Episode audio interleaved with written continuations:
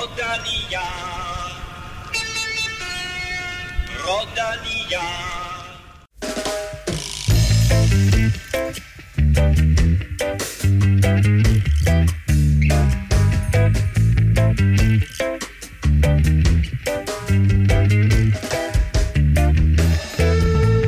Richard Carapaz vandt, Mikkel Landa missede igen et Grand Tour podium, og Superman Lopez røg i infight med en slovensk tilskuer.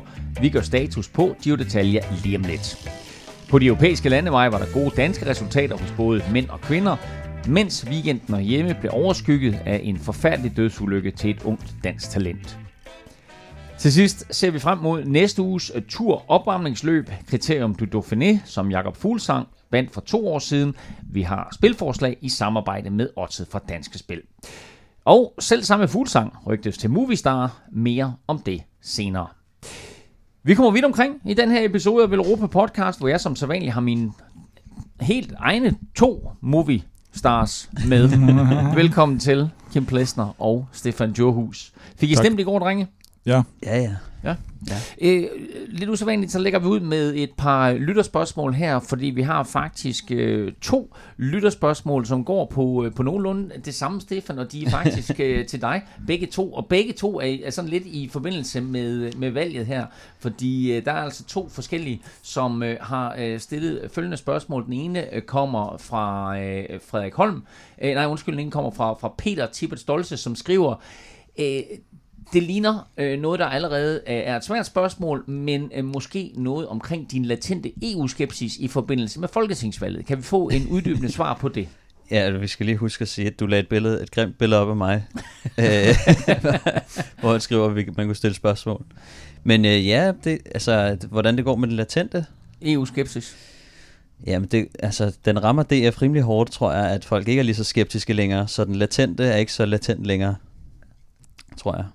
Vi bliver kloge i det Det er program her, dybt, det Kim her. Plesner. Det er dybt. Nå, ja. Og øh, hvad, hvad med din øh, latente politikerlede? Kim? Politikerled? Ja. Har jeg politikerled? Det ved jeg ikke, det forestiller mig lidt, du har. Du, du virker som sådan... Kim, du er sådan den her podcasts sure gamle mand. Ikke? Så jeg forestiller mig lidt, der er noget politikerlede et eller andet sted. Du er vores Pia Kærsgaard, den der, der sidder Ah, det, ah, det var måske lige... at- Pia det Kjær måske lige at Skov, måske? Gårdsgaard. Der, er lige, øh, måske. der, lige, er der lige har trukket sig lidt tilbage, men alligevel lige kommer ind til en skarp. Ah, så, er- så, er- så er jeg med over i noget Lotte Kjærskov. Ja, okay. Nok om håndbold. Nå. Men, øh, Så du havde simpelthen ikke noget svar på det med politikerlede? nej, jeg har ikke. Jeg synes, det var en, en dejlig dag i går. Øh, der var ikke så meget... Øh, øh, hvad hedder alt det der, skræmme, halløj og frygt og alt det der. Det, det, var, det var nogle rigtige nogen, der blev stemt på sådan over en bred kamp, synes jeg. Det var meget politisk øh, korrekt. svar. Ja, var det det var ikke? et utroligt politisk korrekt Nej, det mener jeg faktisk. Ja, men vi kan vel sige, at Danmark i går samlede sig om, omkring midten.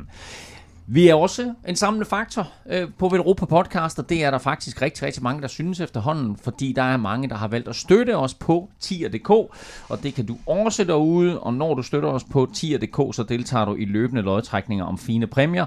Du kan melde dig til på tier.dk, eller følge linket på velropa.dk, og så donerer du dit valgfri beløb, hver gang der kommer en ny udgave. Og Stefan, mm. vi har faktisk gode nyheder til alle dem, der støtter os.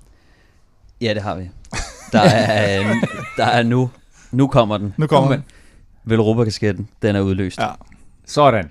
Der er udløsning, som man siger. Ja. Og øh, Kim, han sender en kasket snart. Altså, jeg, Ja. jeg er det, at efter vi har snakket om den her kasket i så lang tid, ja. Ja. så er det mere en forløsning end en udløsning. Som Ja, Frank det- Varm siger i, i kloven, det der. Så, så er gammel Kim, tid. han, øh, han trækker lod. vi trækker jeg lod. Ja. Der bliver trykket lod, og der er en, der vinder, øh, der er en heldig vinder, der vinder øh, et, øh, et freebet, men der er også en, der får en kasket på et tidspunkt. Sådan. Æ, og vi er nu op på, hvor mange? Alt i alt? 103. 103, ja. Der støtter os på tier.dk. Det er ganske enkelt helt vildt. Så tusind tak til jer alle. Husk at du som altid kan finde os på SoundCloud, Spotify eller i din foretrukne podcast-app til Android og naturligvis på iTunes, hvor vi nu er langt over 500 anmeldelser. Og når vi er så langt, øh, og vi har fået så mange kommentarer derinde også, så er et af vores nye tiltag, at vi læser en anmeldelse højt. Og i sidste uge, der var det dig, Stefan, der fik lov til at læse en anmeldelse højt. I Ja. dag, Kim, vil jeg gerne bede dig om at læse en anmeldelse højt, som er kommet til os ind på iTunes. Ja, tak. Og den er relativt ny egentlig. Jeg troede faktisk, ja. den, var, den var lidt øh, ældre af ældre karakter. Øh, jeg tager lige brillerne af her, så, så den gamle mand kan læse. Øhm, overskriften, fin podcast, Nå, 3 ud af 5 stjerner. 3 ud af 5 stjerner, Ja. det er ikke så godt. Ah, fin podcast, hvor Elming gør det godt som vært, og Kim Plesner har nogle fine pointer og betragtninger. Nå, Den anden ekspert, Hmm. Stefan Djurhus, er til gengæld ret så kedelig, og virker overraskende uvidende, når det kommer til den professionelle del af feltet. Dog med fine anekdoter fra den hjemlige scene. Okay, okay. Ja, det, der vil vi godt have, at du Det opdager meget lille- godt, jo. Ja, der skal du lige opdage en lille Ja, smule, ja, Stefan. det kan jeg godt mærke. Det er ret så kedelig. Den er, den er faktisk ny for mig, men øh, jeg må prøve at op mig lidt. Øh, men det, jeg håber, Men at, det med uvidende er ikke nyt, eller? jeg håber, der er nogen, der... der ja, den er uvidende, det, det kan jeg ikke have noget. Skulle du derude have lyst til at skrive en anmeldelse, øh, og, og, og gerne sød en af slagsen, eller give os nogle stjerner, og allerhelst lidt mere end tre af slagsen, så vil vi være meget taknemmelige. Det hjælper os nemlig med at komme sådan lidt højere op i den der iTunes-algoritme, og nå ud til endnu flere cykelinteresserede danskere. Har I øvrigt set, at, at iTunes nu splitter sig op? Øh, det her er jo et 20 år gammelt produkt, så nu splitter det sig op i nogle Ja. forskellige enheder. Ja, iTunes lukker jo nærmest, eller lukker jo Jeg tror, iTunes, beseende. iTunes som iTunes lukker, Ja. så bliver det splittet op i nogle forskellige enheder. Der kommer vist en, øh, en decideret podcast-del, så øh, den, Det tid, den tid den glæde, eller den tid den sorg. Men indtil videre, der kan du altså følge os øh, på iTunes, og, og hoppe gerne ind i og, og skrive en anmeldelse og give os nogle stjerner. Du kan også følge os på de sociale medier. Jeg forestiller mig, at de sådan fremadrettet er nogenlunde som de er i øjeblikket, om end der måske kan komme nogle nye til. Men i øjeblikket, der er vi altså på Twitter og Instagram. Det er på Snablag Velropa, og naturligvis på facebook.com-velropa. Mit navn er Claus Elming. Du lytter til Velropa Podcast, præsenteret i samarbejde med Odset fra Danske Spil.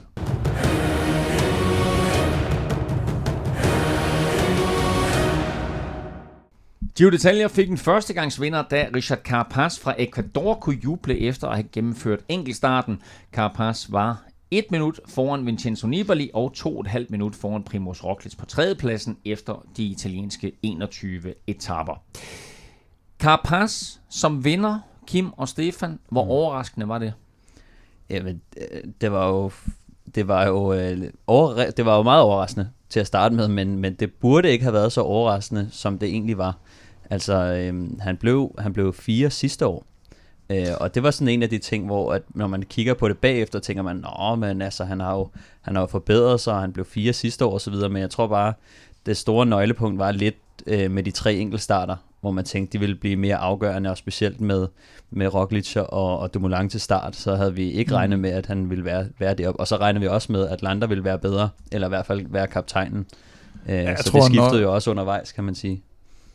Jeg tror, nøglen var netop, at, at man inden regnede meget, meget sikkert med, at Landa var kaptajn på det hold. Mm. Øh, Det, der så er med Landa, det har vi været inde på, det er jo, at man, man ved aldrig rigtigt, hvad der sker med ham, og, og han var jo heller ikke specielt god på enkeltstarterne, må man sige. Så jeg, jeg tror mere det, at man måske havde overset Carapaz lidt i starten, var, at, øh, at, at man tænkte, den kører de for Landa. Mm. Men altså, som du også siger, Stefan, så øh, tror jeg, at for os og for andre eksperter i Danmark, og for den sags skyld i udlandet, der går det jo lidt op for dem, at de fuldstændig overser sidste års nummer 4. At han ligger der, og han bliver nummer 4, og fint nok, at han bliver nummer 4, man tænker, nej, okay, men han, han var med, og det var kun i gåsøjne Giroen. Men han blev trods alt nummer 4. Og det er lidt ligesom om, at der er ikke nok fokus på ham, hverken fra eksperter, eller for en sags skyld, for de rytter, han sidder i feltet med. Nej, der har været talt meget om det der med, om, om specielt Nibali og Roglic, de, de kørte for meget øh, duel i starten, og, og i gåsøjne lod ham køre. Øh, det gjorde de måske lidt på, på den etape, hvor Sakarin vinder. Øh, men, ja, men den, hvor han kører og skaber det store forspring, der, der, der, altså der har han gjort det dagen før, der ved de godt, de skal passe på ham. Der er han allerede fremme i klassementet, og hvis de havde noget der at skyde med, så kunne de bare have kørt med. Eller, Ja, det så- kunne de så ikke jo, fordi Nej, de ikke havde men- noget at skyde med. Ja, man kan sige, han var jo også den stærkeste i sidste ende, men jeg Ja. tror også, det, det, de, altså, det de gjorde godt Movistar, var nemlig at spille på det der. Mm. Og, så, øh, og det er jo, der er jo rigtig mange hold, der, øh, der gør det. Øh, dem, der har flere kaptajner, kan man sige, eller, eller rigtig gode løjtnanter, øh, prøver ligesom at, at sætte pres på, øh, både for kaptajnens skyld, men også for at se, om de ikke kan bringe nogle andre med ind. Øh, og man kan sige, der var, det gjorde jo, hvad hedder det, Geraint Thomas vandt jo lidt på samme måde i Mm. turen sidste år. Øh, så det er jo en ideel måde at sætte sit hold i spil på, øh, og sætte de andre øh, favoritter under pres. Så, så det var også bare rigtig godt kørt af, af Movistar, som, som fuldstændig tog over i, i den her Giro. Og det er jo der, hvor jeg jo egentlig gerne vil have en undskyldning fra jer to.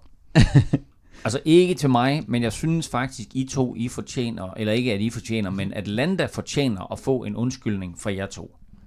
Nå, Okay. Altså den måde, I har siddet og svinet ham på, kaldt ham ukollegial, kaldt ham en, en holdkammerat, der kunne finde på at stikke sin egen holdkammerat Carapaz i ryggen, og så viser det sig jo egentlig, at han kører for holdet, og han kører for Carapaz. Jeg synes, han fortjener, det jeg, jeg synes, han fortjener det, jeg synes faktisk ikke, at øh, han viste os fra sin gode side. Men, men jeg tror, der hvor man lige ser det, det er jo i, i, i, i på de sidste hvad, Ja, to dage sidste eller sådan noget. der gør han Så det sidste ja. etape, der viser han lige, at han kan tage en føring for, for, øh, for Carapaz. Efter at han har indset, at han ikke kan sætte ham, Mm. og han ikke kan vinde, øh, så indstiller han Jeg lige... synes, at Carapaz kørte mere for Landa, end, end Landa Ja, kørte det for jeg- Carapaz det synes jeg faktisk sidste Og det der, det er en god pointe, fordi det er helt tydeligt, at Carapaz han kører for at få Mikkel Landa med på podiet.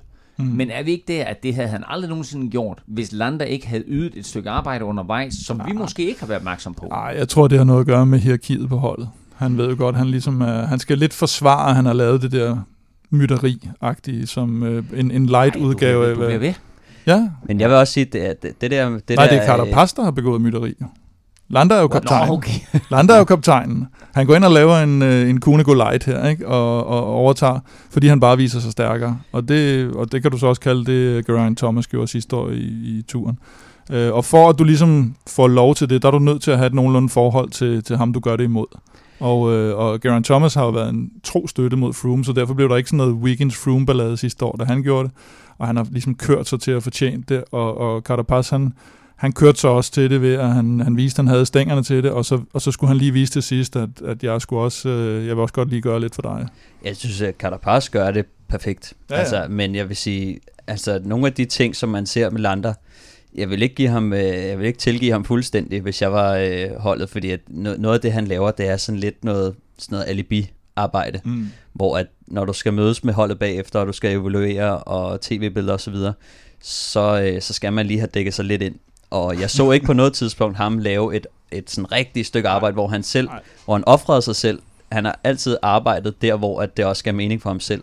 Altså hvor at sådan, "Nå, men nu tager jeg lige en føring på, på bjerget her, og lige, du ved. Mm. Altså det var ikke noget, hvor man siger, okay, der gjorde han virkelig noget for, for Carapaz. Men du, men du misforstår jo, fordi nu, det, det lyder som om, at du tror, at vi så sidder og hader Lander. Altså, jeg personligt, jeg elsker jo Lander for det der. Det er jo Nå, fantastisk, også, det det er er fedt. fantastisk Altså- underholdende. Det er super fedt, han gør det. Det er jo underholdende, men... Det er super fedt, han gør det, men han altså, gør det jo. Men altså, hvis, hvis han er, som I siger, så er han jo ikke en særlig god holdkammerat, men jeg synes bare ikke, at det virker som om, at, at det var på den måde, som vi også har portrætteret her i podcasten, at Landa kørte sit eget løb. Det virkede for mig til sidst som om, at det her, det var en eller anden form for Movistar, et nyt, Ja, Mo- et, et nyt Movistar, vi så. Jamen, den måde, de taktisk kørte den her øh, Gio Detaljer på, synes jeg var helt anderledes, end mm. vi har set Movistar køre før. Vi har set dem tit stille op med to eller tre store kanoner, og så kan de ikke finde ud af at køre sammen. Her der ser vi dem lave det udspil med Carapaz, som ender med at blive udslagsgivende. Måske fordi de netop tager røven på alle de andre, fordi Roglic øh, og, og Nibali sidder og kigger på hinanden, Ja. og, øh, og Landa øh, er den, som de to sidder og kigger på, og så får Carapaz løbepas. Men der, der er forskel på, at når du, altså du kan godt køre som et hold ved, at man begge to har nogle interesser, som man prøver, altså de vil begge to gerne prøve at vinde løbet, eller komme på podiet med, med Lander. Og de interesser kan du godt på en eller anden måde få til at køre sideløbende, hvor de, de, ikke, de ødelægger det ikke for hinanden, men de arbejder heller ikke sammen. Øh, og sådan så jeg det mere, at, at Lander han fik fripas til at køre efter sin egen chance, så længe han ikke fuckede op for Carapaz. Mm.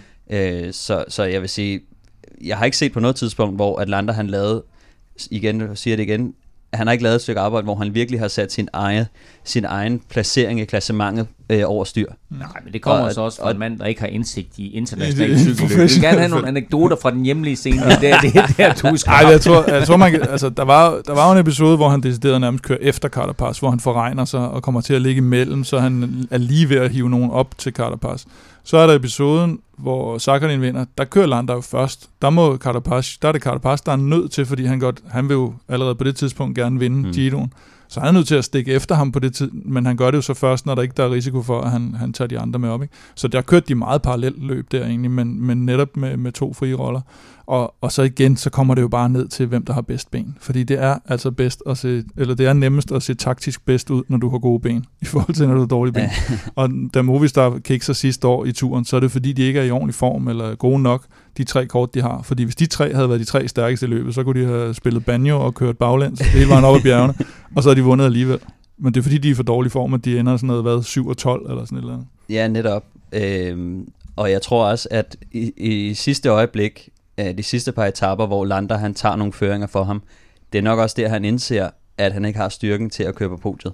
Mm. Altså, det, det er lidt sådan, jeg ser det, at når, hvis jeg alligevel ikke kan, så kan han lige så godt, du ved, bare prøve at sætte sit eget tempo, og så håbe på, at, at øh, der er nogen, der falder fra, så han kan komme på podiet. Men på det tidspunkt, så var der reelt, altså, så var nok ikke noget at gøre for ham øh, alligevel. Øh, han, har jo allerede, han har allerede prøvet at angribe og køre sig selv på podiet, og det er så ikke rigtig lykkes. Og så til sidst, så kan han lige så godt binde en lille sløjfe på lorten, og så, øh, og så aflevere det, ikke? Jeg, jeg, jeg synes godt nok, I, altså, jeg er meget hårdt ved, ved, ved Landa. Jeg synes, Movistar kørte et, øh, et meget spektakulært Giro d'Italia, og, øh, og øh, altså havde det været øh, det tidligere Sky, nu Ineos, eller et andet hold, der havde kørt på den måde her, så har vi rost dem for, øh, for et, et jeg, godt, ud, et godt udført holdløb. Jeg roser sjældent Sky, vil jeg sige.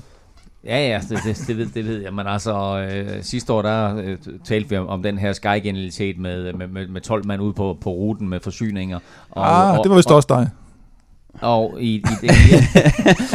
og, i, og i år, der synes jeg bare, at Movistar fortjener ros. Og jeg synes, at... Men det, det er forskelligt. Movistar fortjener rigtig meget ros. Ja, ja. Øh, Lander som holdkammerat og som good guy, ikke så meget. Nej. Så jeg vil sige, Movistar, holdet gør det godt, de ja, får ja. det optimale ud af det.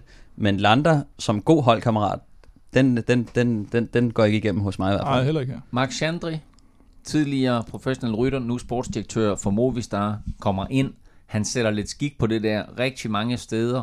Der bliver han rost for, at han sådan lidt er hjernen bag hele den her øh, Movistar Gio d'Italia sejr, hvor de et selvfølgelig står øverst på podiet med Carapaz, to får en fjerdeplads med Landa, og tre også vinder holdkonkurrencen, som de jo altid går op i, når de ikke vinder en skid, men nu har de rent faktisk også vundet løbet, mm. og stadigvæk så vinder de holdkonkurrencen. Max Chandris rolle i det, undskyld, Max Chandris rolle i det her. Øh, jamen, øh, vi havde jo også lige, øh, mig og os to, vi havde lige en kort snak med, med Rolf forleden, som jo har været holdkammerat med, med Chandri. Øh, og han fortæller også lidt om, hvordan han ikke går så meget op i vat, og hvordan han er så lidt mere af den gamle skole og, og, og kører en, en, en taktik, en, lidt mere en vedløbstaktik, øh, vil jeg sige, hvor, at, hvor de ikke er så beregnende, men de er ude for at køre cykelløb, og, øh, og han går lidt mere op i det, det menneskelige. Øh, så, så det er ikke så meget, knap så meget vat og, og hvad hedder det, nøgtern øh, taktik, men, øh, men, men kører lidt mere øh, med hovedet, kan man sige. Øh, det er mere windskaber end, end wet. Men de, de vinder den jo også på offensiv kørsel, altså Præcis. indtil de sidste par dage, eller i en dag nærmest, og, og, og det er jo også det, de får ros for. Mm. Igen kan man så sige, det er også nemmere at køre offensivt, når du har benene, og det, det er altid det, vi er nødt til at vende tilbage til, at, at, den, at når du har overtaget på holdet, de har et super godt hold i forhold til de andre, der var meget decimeret, specielt uh, Lotto, Lotto Jumbo, som vi har talt om, eller hvad hedder det, Jumbo Visma. Jumbo Visma, ja. Mm. Øhm, og, og, og det er bare nemmere, når du, når du ved, du har overtaget Sky, er jo, eller Ineos er jo øh, skrækeksemplet, eller, eller hvad hedder det, øh, det bedste eksempel, alt efter hvordan man ser på det. Øh, at, at de har så mange gode rytter, at, at så, så er det sgu nemt at, at have den der overlegne. De mm. bruger den så til gengæld relativt defensiv. Movistar plejer at køre lidt mere defensiv, specielt Quintana. Så det, de får meget ros for her, er jo den, den, den offensive tilgang, de har. Og der tror jeg, at Landa er et, et dejligt uh, lille krydderi at have, i, fordi der kan de ikke andet end køre offensivt, når de har ham på holdet. Men jeg vil så også sige, at, at, at Chandri, han skal også have en stor del af æren for den måde, de, de kører på og vinder på. Øh, og han har jo også selv øh, vundet Øh, jeg tror, han har vundet tre etapper i, i Giroen før, så han ved også godt, hvordan man kører en, et Giro d'Italia, hvordan det hænger sammen, og, og har jo også øh, kørt på hold med Rolf, og øh, har haft, selv haft store resultater.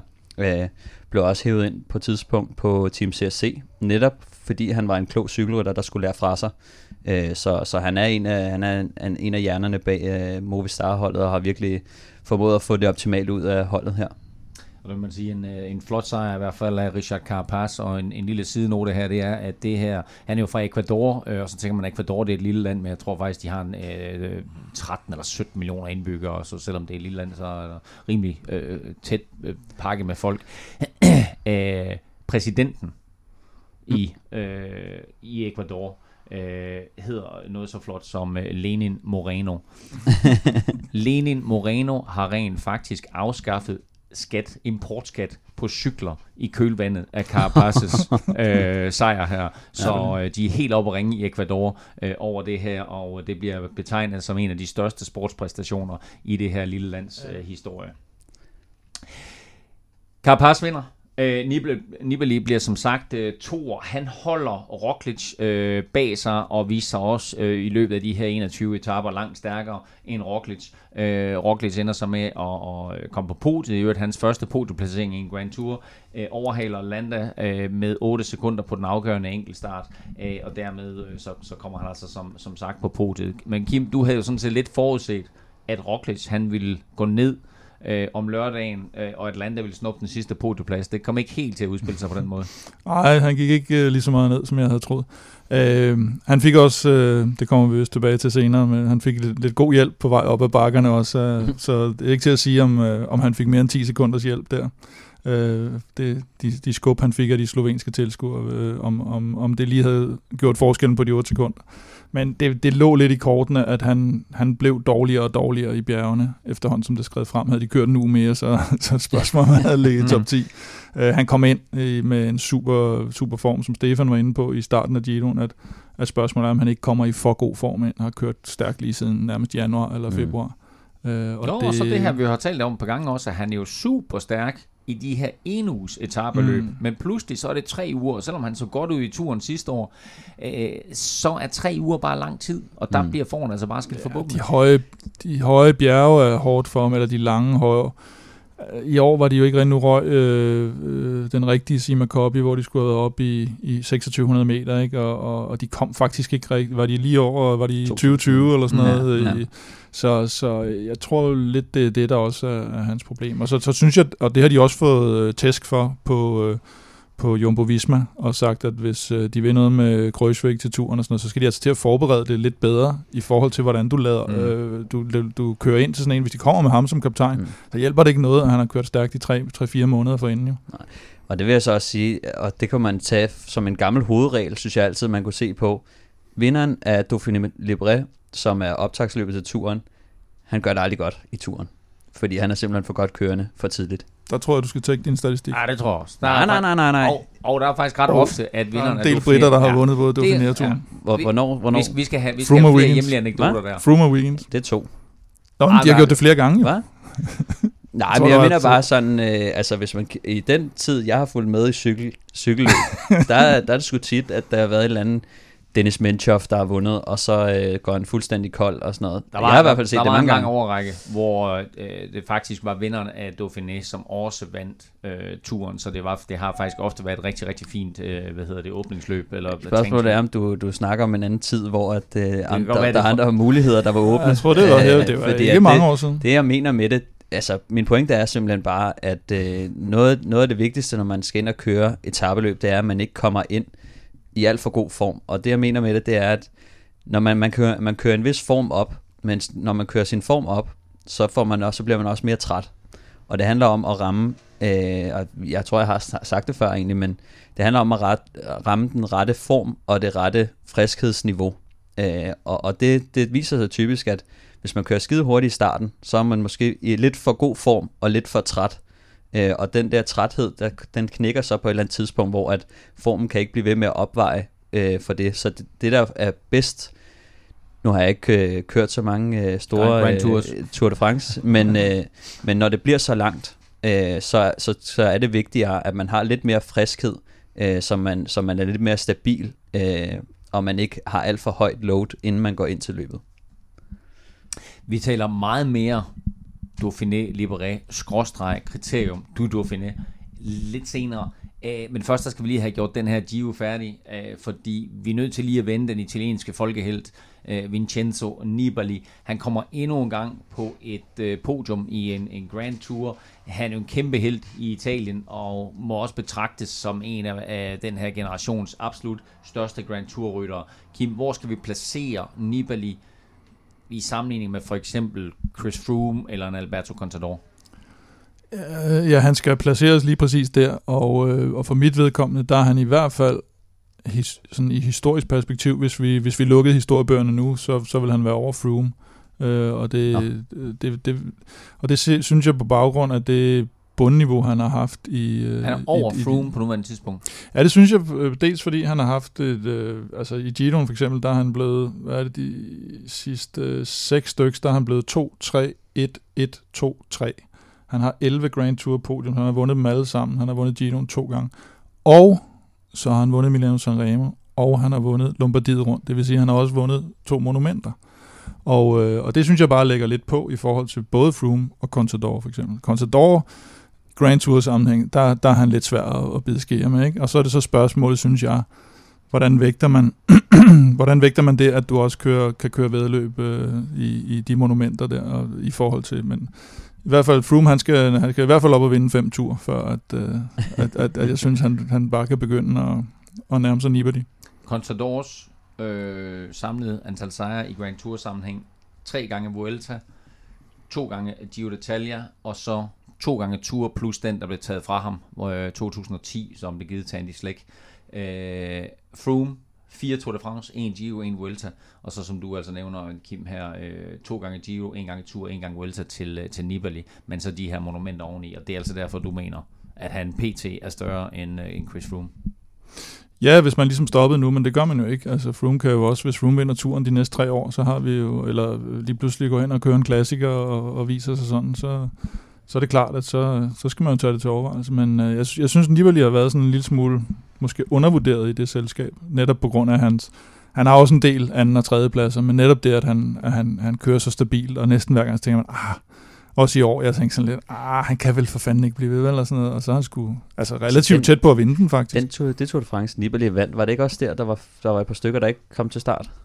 Jo, Froome og Contador. Nej, de, kom, ah, de udgik Froome, Froome undervejs. Froome styrte begge to undervejs. Ja. Uh, Froome udgik på femte etape, det tror jeg, det var. Det synes jeg umiddelbart tæller, tæller lidt ned i min bog i hvert fald, at, uh, at, at ja, ja, så dominerende har han heller ikke været, når vi snakker uh, uh, Grand Tours.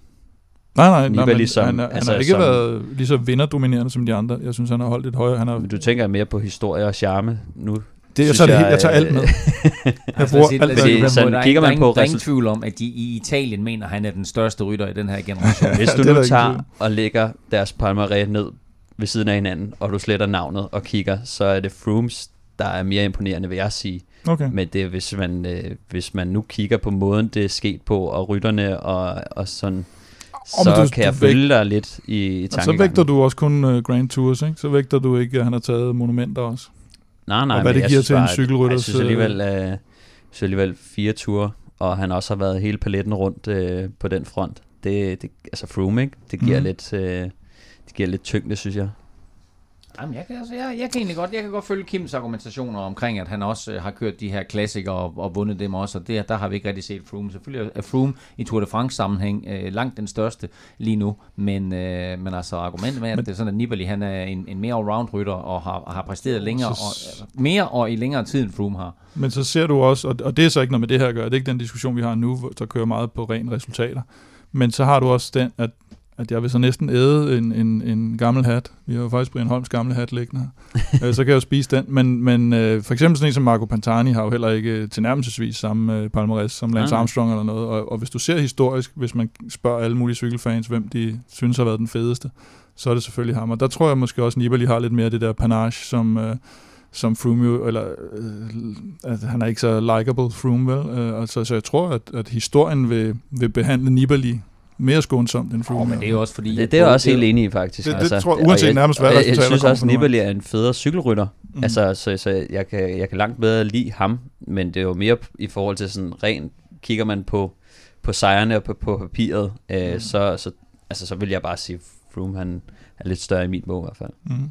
Og man kan så også sige, at øh, de to KF'er, du nævner, øh, det er Pantani og Lance, Lance Armstrong, Gio, så også begge to øh, var topdopet. Det er der ikke øh, nogen af hverken øh, Nibali nej, nej, eller nej. Contador. Eller Contador for den sags skyld, nej. Så. Eller Froome, nej.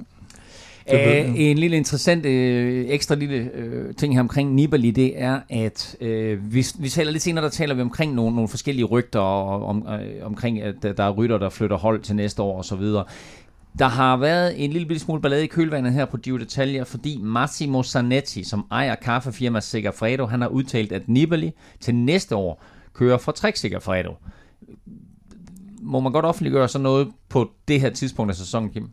Nej, og pointen her er jo så selvfølgelig, at det er jo heller ikke offentliggjort. Det er jo ikke offentliggjort, fordi en kaffemand siger, at han skifter. Jeg har godt set, at der har været et unavngivet andet dansk medie, der har kørt en historie om, at det var meget chokerende, at, at, øh, at hvad hedder det, nu havde de allerede offentliggjort det, og det måtte man ikke inden øh, 1. i 8. eller 1. i, hvornår, hvornår Mm. nu, nu Det end er først i 8. Først i 8. Øh, men det er, jo ikke, det er jo ikke offentliggjort, fordi en, en, en, en sponsor siger noget. Dengang Olaf Tjenkov, han, øh, han, kun, han ikke var holdejer, men kun var sponsor, der kan man jo sige hvad som helst. Der alle husker den der Vladimir Karpets 2 million euro og sådan noget video.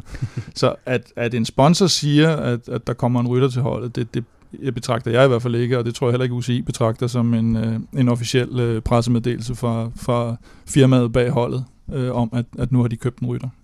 Vi taler som sagt øh, meget mere øh, transferrygter senere, øh, og vender i stedet for lige tilbage øh, til, til fokus på, på den her Giro, og så et par situationer, som involverede, hvad vi sagtens godt kan kalde øh, en form for, for debutant, Kim, nemlig en, en hårde af slovenske tilskuere. Altså aldrig har vi set så mange slovenske tilskuere i nogen sport samlet på samme sted, som vi Nej. så her under, under Giroen. Slovenersvinget? Faktisk kommer, nej, faktisk, faktisk kommer jeg jo til at tænke på nu, at øh, vi var jo til øh, La Marmotte sidste år med Øl Europa. Og der husker jeg jo godt, at jeg tog billeder på vej op og ned af Alpe d'Huez. Og det eneste, der stod på det tidspunkt, det var jo, hvad er det, en uge eller 14 dage før, før turen kom dertil. Det var faktisk, der stod Roglic hele vejen ned ad bjerget. Så der har de sgu også været på spil allerede. Ja. Men der, der, der kan være, at hollænderne har overdøvet dem der på, i, i, på Alpe hvor, hvor de jo har overtaget og, og står og fulde. Men det der, der skete øh, på, på, var det næst sidste etape, det var...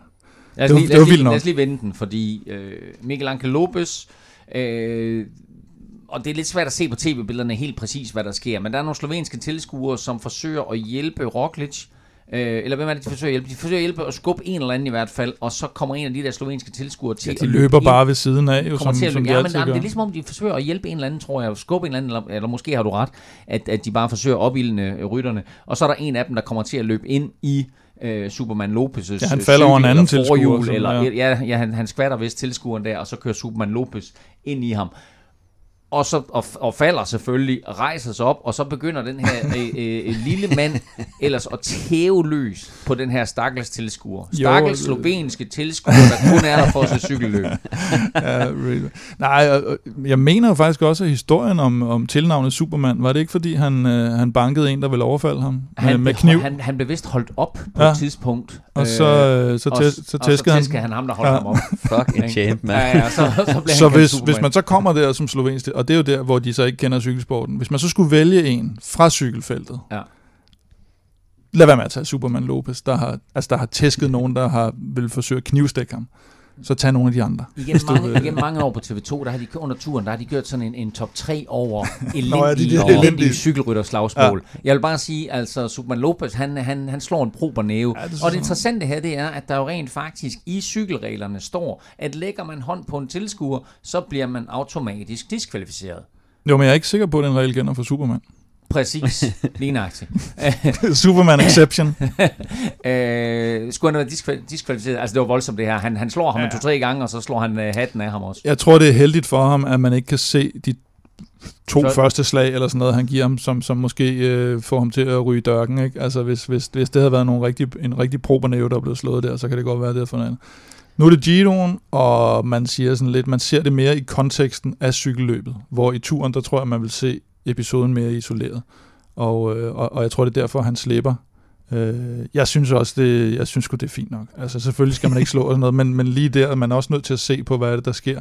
Og han står der, og det hele er og rødt felt og sådan noget, og han, han, han, han er jo helt op at køre også, ikke? Så, så jeg synes sgu, at... Øh... Han er i udbrud der og ligger med nogle sekunder ned og så videre, ikke? Og det hele blev Og lidt det var ikke sådan, altså, der. det var ikke sådan, at han var jo, han var ikke molestreret ham, der lå dernede, vel? Så, Ah, jeg synes, så, han var- så, Han kunne godt have fået et par flere, siger du. Nej, men det, det, så er det. Ikke? Ingen straf til øh, Superman Lopez. Til gengæld en tidsstraf til Primoz Roglic, fordi en af hans egne slovenske fans skubber til ham, og skubber ham længe, Mm. uden at Roglic ligesom gør noget. Så Ja. Roglic har brug for en, en, en støttende hånd der, får den der støttende hånd, og får den i et godt stykke tid. Han får efterfølgende, efter, det var også næst sidste etape, der får han en tidsstraf, Roglic, mm. på 10 sekunder. Men skal han have det, Stefan? Øhm, ja, den er sådan lidt, fordi at nogle gange, så synes jeg, et lille skub, synes jeg ikke at gøre Ja, noget. gør Du kan man ikke rigtig nå som, som rytter at gøre noget ved det, men når han løber på den, altså når han løber så lang tid, og Roglic, han, han kigger ikke engang, altså han, selvfølgelig kan han godt mærke, at der er en, der, øh, der tager ham på røven og løber, og lige Og det var lang tid. det var i lang tid, og, og der tænkte jeg også sådan, kunne han ikke bare have viftet med armen? Altså, så, havde der, ja. så var han sluppet. Ja. Altså, han skulle, bare have, han skulle bare have lavet et lille vift med hånden, Mm. øh, eller kigget tilbage, og altså, Men fordi han ikke gør noget. det, jeg, kan ikke, Ja. jeg kan godt sætte mig ind i det der med, at det skulle meget lækkert at få et skub, Mm. og øh, det, det skulle meget godt det her. Han Men det var, for det, lang, det var for lang tid, han ikke men gjorde han, noget ved han det. ikke? burde selv også lige have tænkt sig om, at tænke, det her, det skulle nok ikke helt lovligt. Øh, skal jeg ikke lige, du ved, altså Nej, det afbryde der, øh, halvvejs eller et eller andet, fordi at så, jeg tror, at hvis han bare havde vist, at han ikke var glad for det, ja. så tror jeg, at han var sluppet. Men øh, når han på den måde accepterer det fuldt ud, og nærmest, øh, hvad hedder sådan noget, embracer det, øh, så, øh, så, så, Ja. går den lidt, så går den lidt galt. Og det man jo nok også kan sige, hvis der skal nogle danske tilskuere til Tour de France og sådan noget, og tænker, hvis, hvis nu Lars Bak også kommer med og sidder i gruppetonen, og de tænker, uh nej, nu må jeg hellere lade være med at skubbe Lars Bak, når han kommer lidende op øh, 45 minutter efter de bedste. Øh, fordi så bliver han diskvalificeret. Så, Skub ham endelig. Han Bare skub ham, ja. Ja, ja, For det er jo det, der er kutume, og det er jo det, der er forskellen, det er jo, at, at, at skubber du dem ned i gruppetonen, de har ikke noget at køre for som sådan. Jo, de har jo en tidsgrænse, men det er sådan et, hvad skal man sige, en, en, en, en lille erkendelighed, du lige får der, ikke? Og, og, og skub mig der for helvede lige op, jeg sidder og lider, ikke? Det er jo ikke noget med, om de vinder etappen, eller om et udbrud holder hjem, eller noget, vel? Så det, det bliver det bliver jo helt klart set gennem fingre med, og der er aldrig tv på. Var, var der ikke også noget med, at øh, Cipollini, han havde nogen til at skubbe sig nærmest op af samtlige bjerge i... Jo, men det hedder en sportsdirektørbil. Nå, nej, men jeg tror sgu også, han havde... Øh, Nej, jeg ved det ikke. jeg tror også, han havde tilskuere til at... Øh, der, Nej, der, nærmest, hører- der nærmest var aftalt, at øh, nu, øh, nu, nu skubber jeg mig lige op. fra kilometer. Ja, det mener jeg. Der, er Altså, jo, det, altså, der har været historier her igennem de senere par år omkring uh, rytter i gruppetonen, som jo nærmest har glædet sig til at komme til de her bjerge her, fordi, fordi de bliver hjulpet op og altså bliver skubbet, og det nærmest er en folkefest på vej op. Uh, så uh, moralen for Kim er, uh, står du dernede og ser cykelløb, så lad være med at skubbe på, uh, på de forreste, men Ja, ja, ja, uh, hjælp præcis. endelig de bagerste. Ja, ja. ikke ikke fuglsang, men øh, Lars Bak og de andre. Ja, Men det er også et, jeg synes, det er et problem, det her med, at vi har de her løbende tilskuere, eller dem, der, der, der og, og, så nogen, der nærmest skal tage selfies, mens de løber, og, og hvad fanden ved jeg. Og selvfølgelig skal der være fest og farver og sådan noget, men det der med netop at løbe, det, det, det er sgu bare noget lort. Og jeg synes, man har set nogle fede episoder faktisk, hvor det er, jeg kan huske, øh, var det ikke Nicky Terpstra, der engang, øh, der var en eller anden, der løb og, og Mm. chikanerede en. Og så napper han simpelthen solbrillerne for en tilskuer, og bare smider med helvede ud over, skra- ud over bjergskrænten. Ja, men Nick, Nick, Og- Nick, Nick han er og- også en bad boy. Ja, han er en bad boy. Ja. Og, øh, og så havde vi ham der, der også, jeg så sådan, jeg kan huske et videoklip, der er en eller anden, der løber ved siden af, han råber og skriger ind i, og så står der bare sådan en tilskuer stille og roligt lige stikker foden ud. Ja. Så han faktisk spænder ben for ham, så han bare ligger nede på jorden.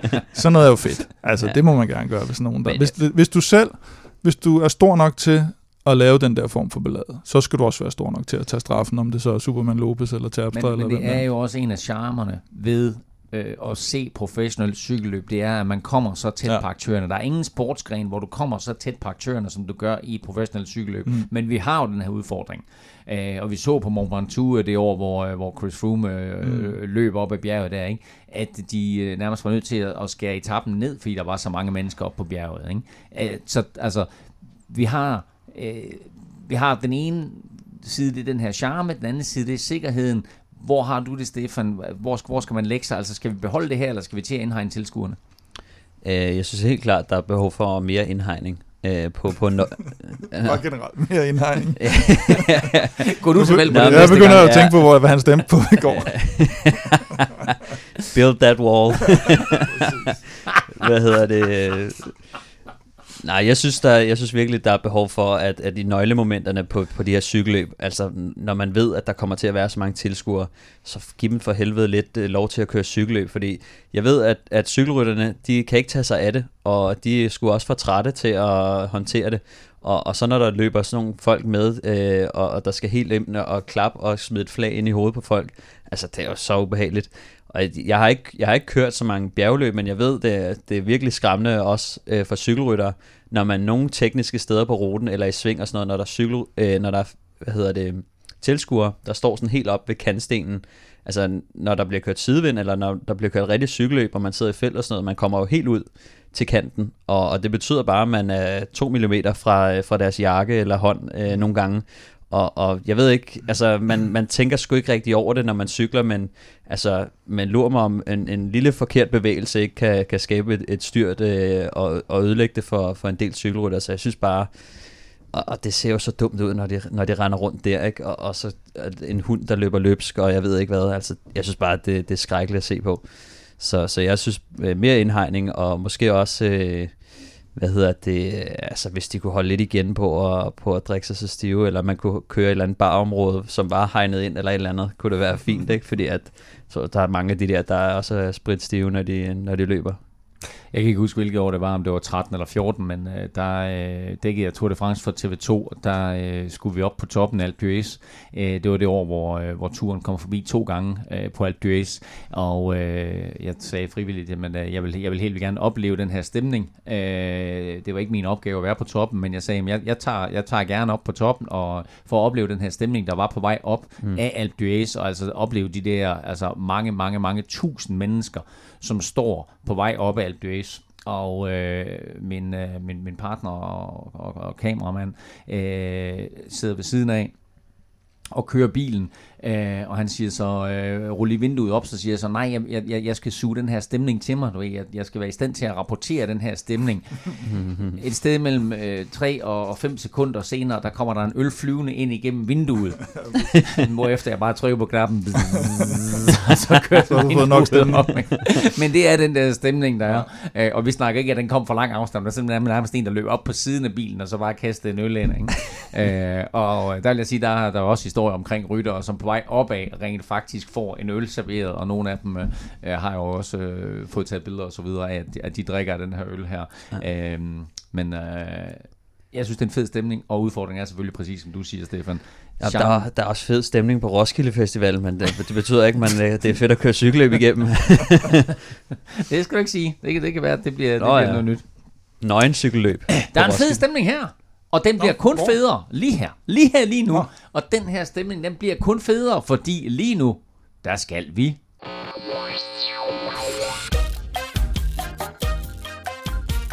Quiz. Øh, er I klar, I to? ja. Nej. Nej. Men øh, stillingen er, fordi der ikke var nogen, der scorede i sidste uge, så er stillingen stadigvæk 17-13 i øh, Kims 40. Og øh, lidt senere, øh, der skal vi tale meget mere øh, Dauphiné Libéré eller kriterium du Dauphiné. Ja. Og øh, dagens quizspørgsmål går lige nøjagtigt på oh, det. Hmm. Fordi Hvornår? kriterium du Dauphiné har det kun heddet i en vis årrække. Mm. Hvilket år blev det lavet om?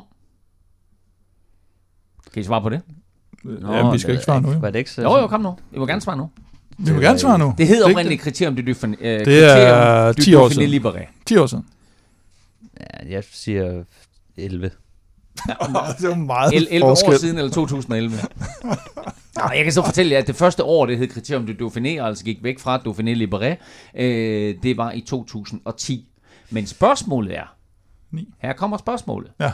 Hvorfor skiftede de navn fra Dauphiné Libéré til Kriterium du Dauphiné? Ja.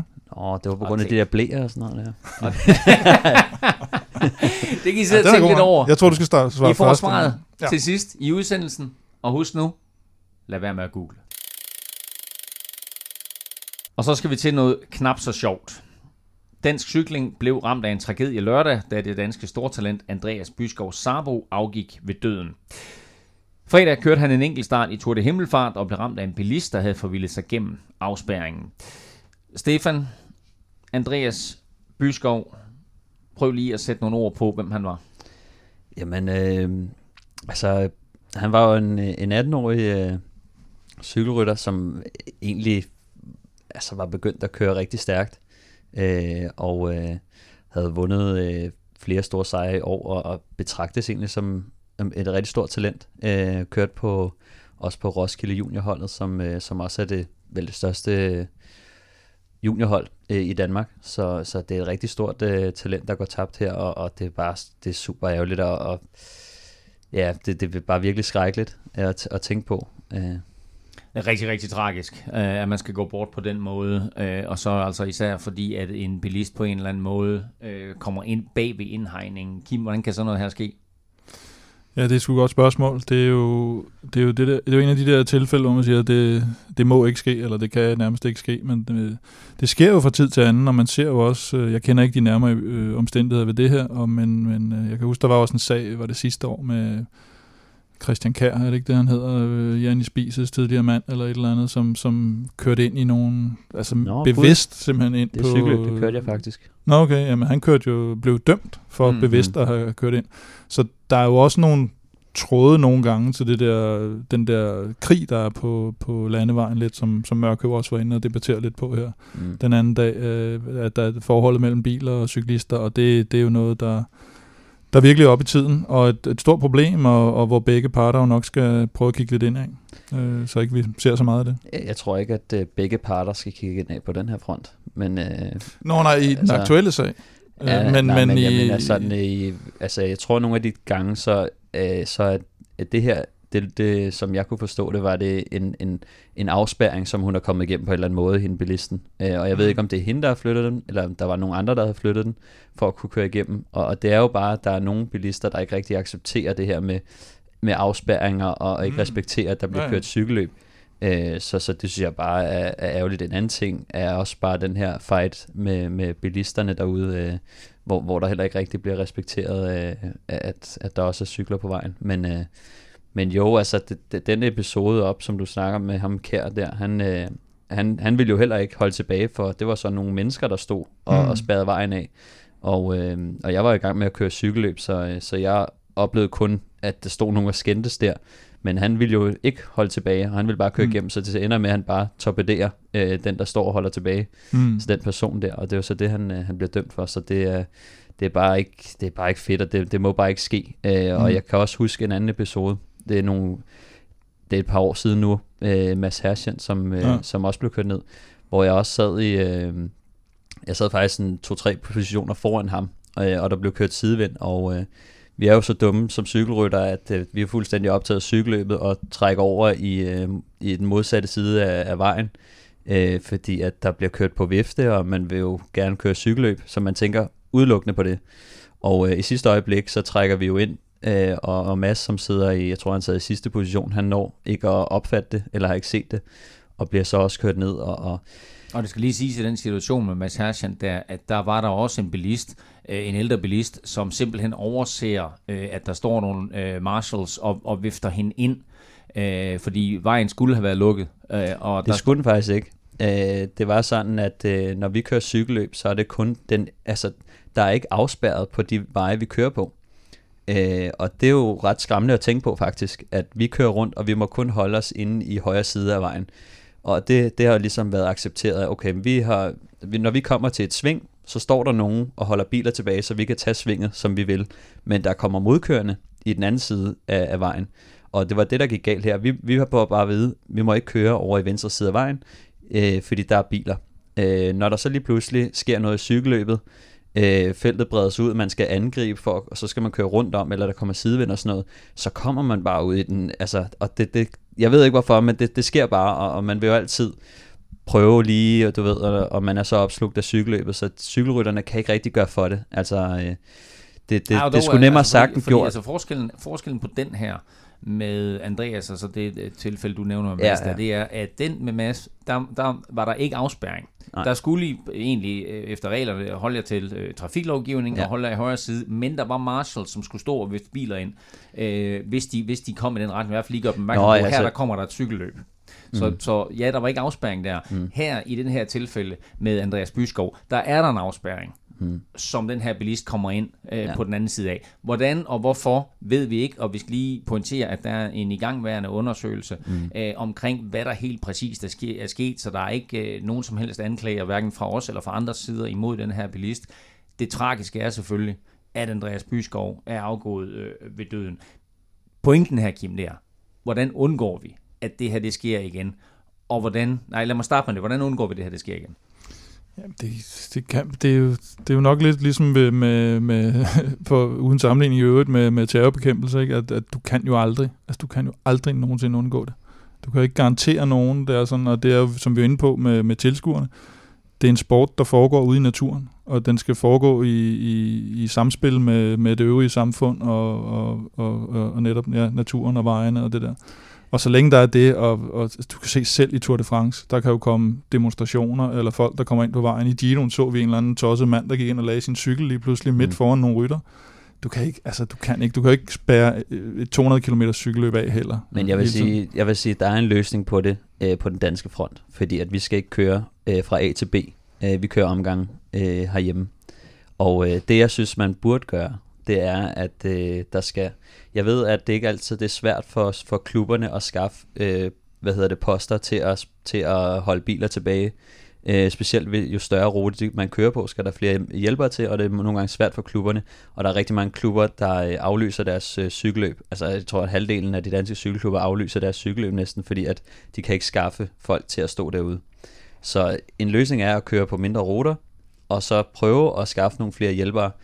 Men så skal man også øh, det jeg kan huske efter den episode, med, jeg nævnte med Mads Herschen, der var der fokus på, at man skulle spærre vejene bedre af, og vi skulle have lukket vejene, så der ikke kom modkørende.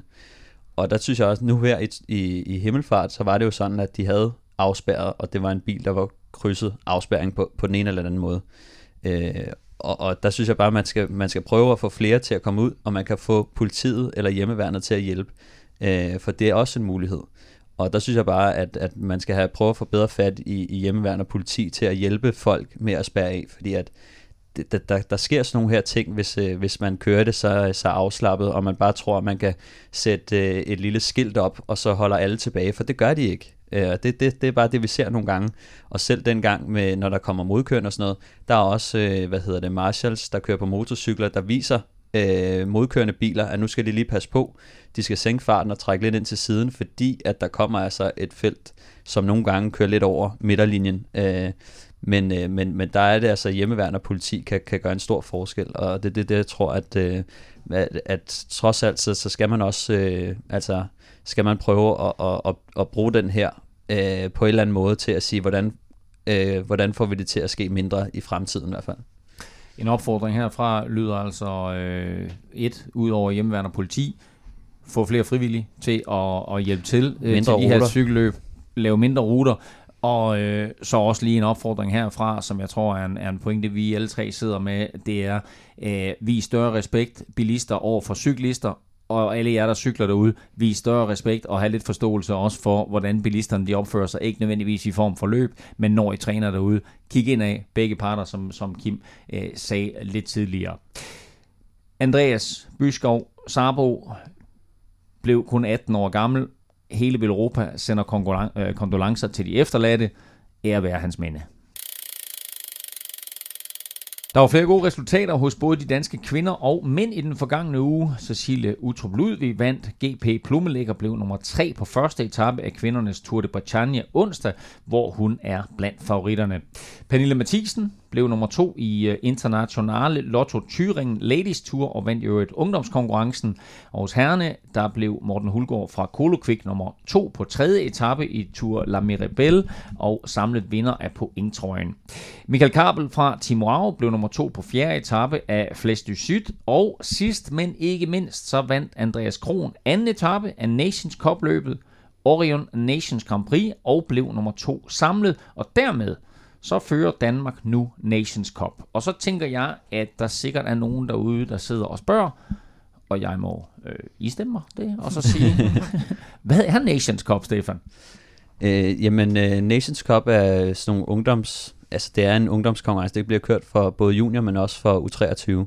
Og Danmark har altid været rigtig dygtige til at, til at køre de her Nations Cup. Det er de største de største U23-løb samlet på en eller anden måde, ikke? Øh, som, som er sådan nogle cups, øh, at, hvor man kører samlet score, så er det ligesom World Touren bare for U23-rytter, øh, hvor man har de her udvalgte løb, som er Gent Wevelgem, og som så hedder Kattekurs, øh, som man bare typisk kalder det, eller øh, hvad hedder det, Flandern Rundt, som, som Andreas Stokbro også vandt, øh, som hedder, øh, hvad fanden er det hedder, Beloften, et eller andet.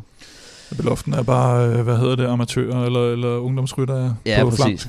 Ja, så det er jo det, er jo det, det, det er. Mm. Altså, det er jo på en eller anden måde øh, amatørerne. De, de, og så kører man jo i nationer, og det er ja, netop, netop Nations Cup. Øh, så, så det er sådan en uh, talentcup uh, for U23-ryttere. Uh, og hvem er det, vi har med? Vi har ja, Stokbro, Kron, Mikkel Bjerg, øh, Norsgaard. Mathias Norsgaard og uh, ja, ja, de, de der. Øh, men altså man kan sige, de er jo allerede professionelle, mange af dem, øh, så, øh, så det er ikke længere en sådan amatørkonkurrence. Det er mere sådan en, øh, hvem bliver de næste store øh, stjerner, og blandt andet ham øh, Pogacar har også vundet nogle, og hvis man kigger tilbage på de Nations Cup vinder, der har været, så, øh, så er de typisk også blevet store stjerner, specielt i U23-delen, hvor folk er sådan, øh, hvis ikke de er blevet professionelle, så er de i hvert fald lige på kanten til, til deres gennembrud.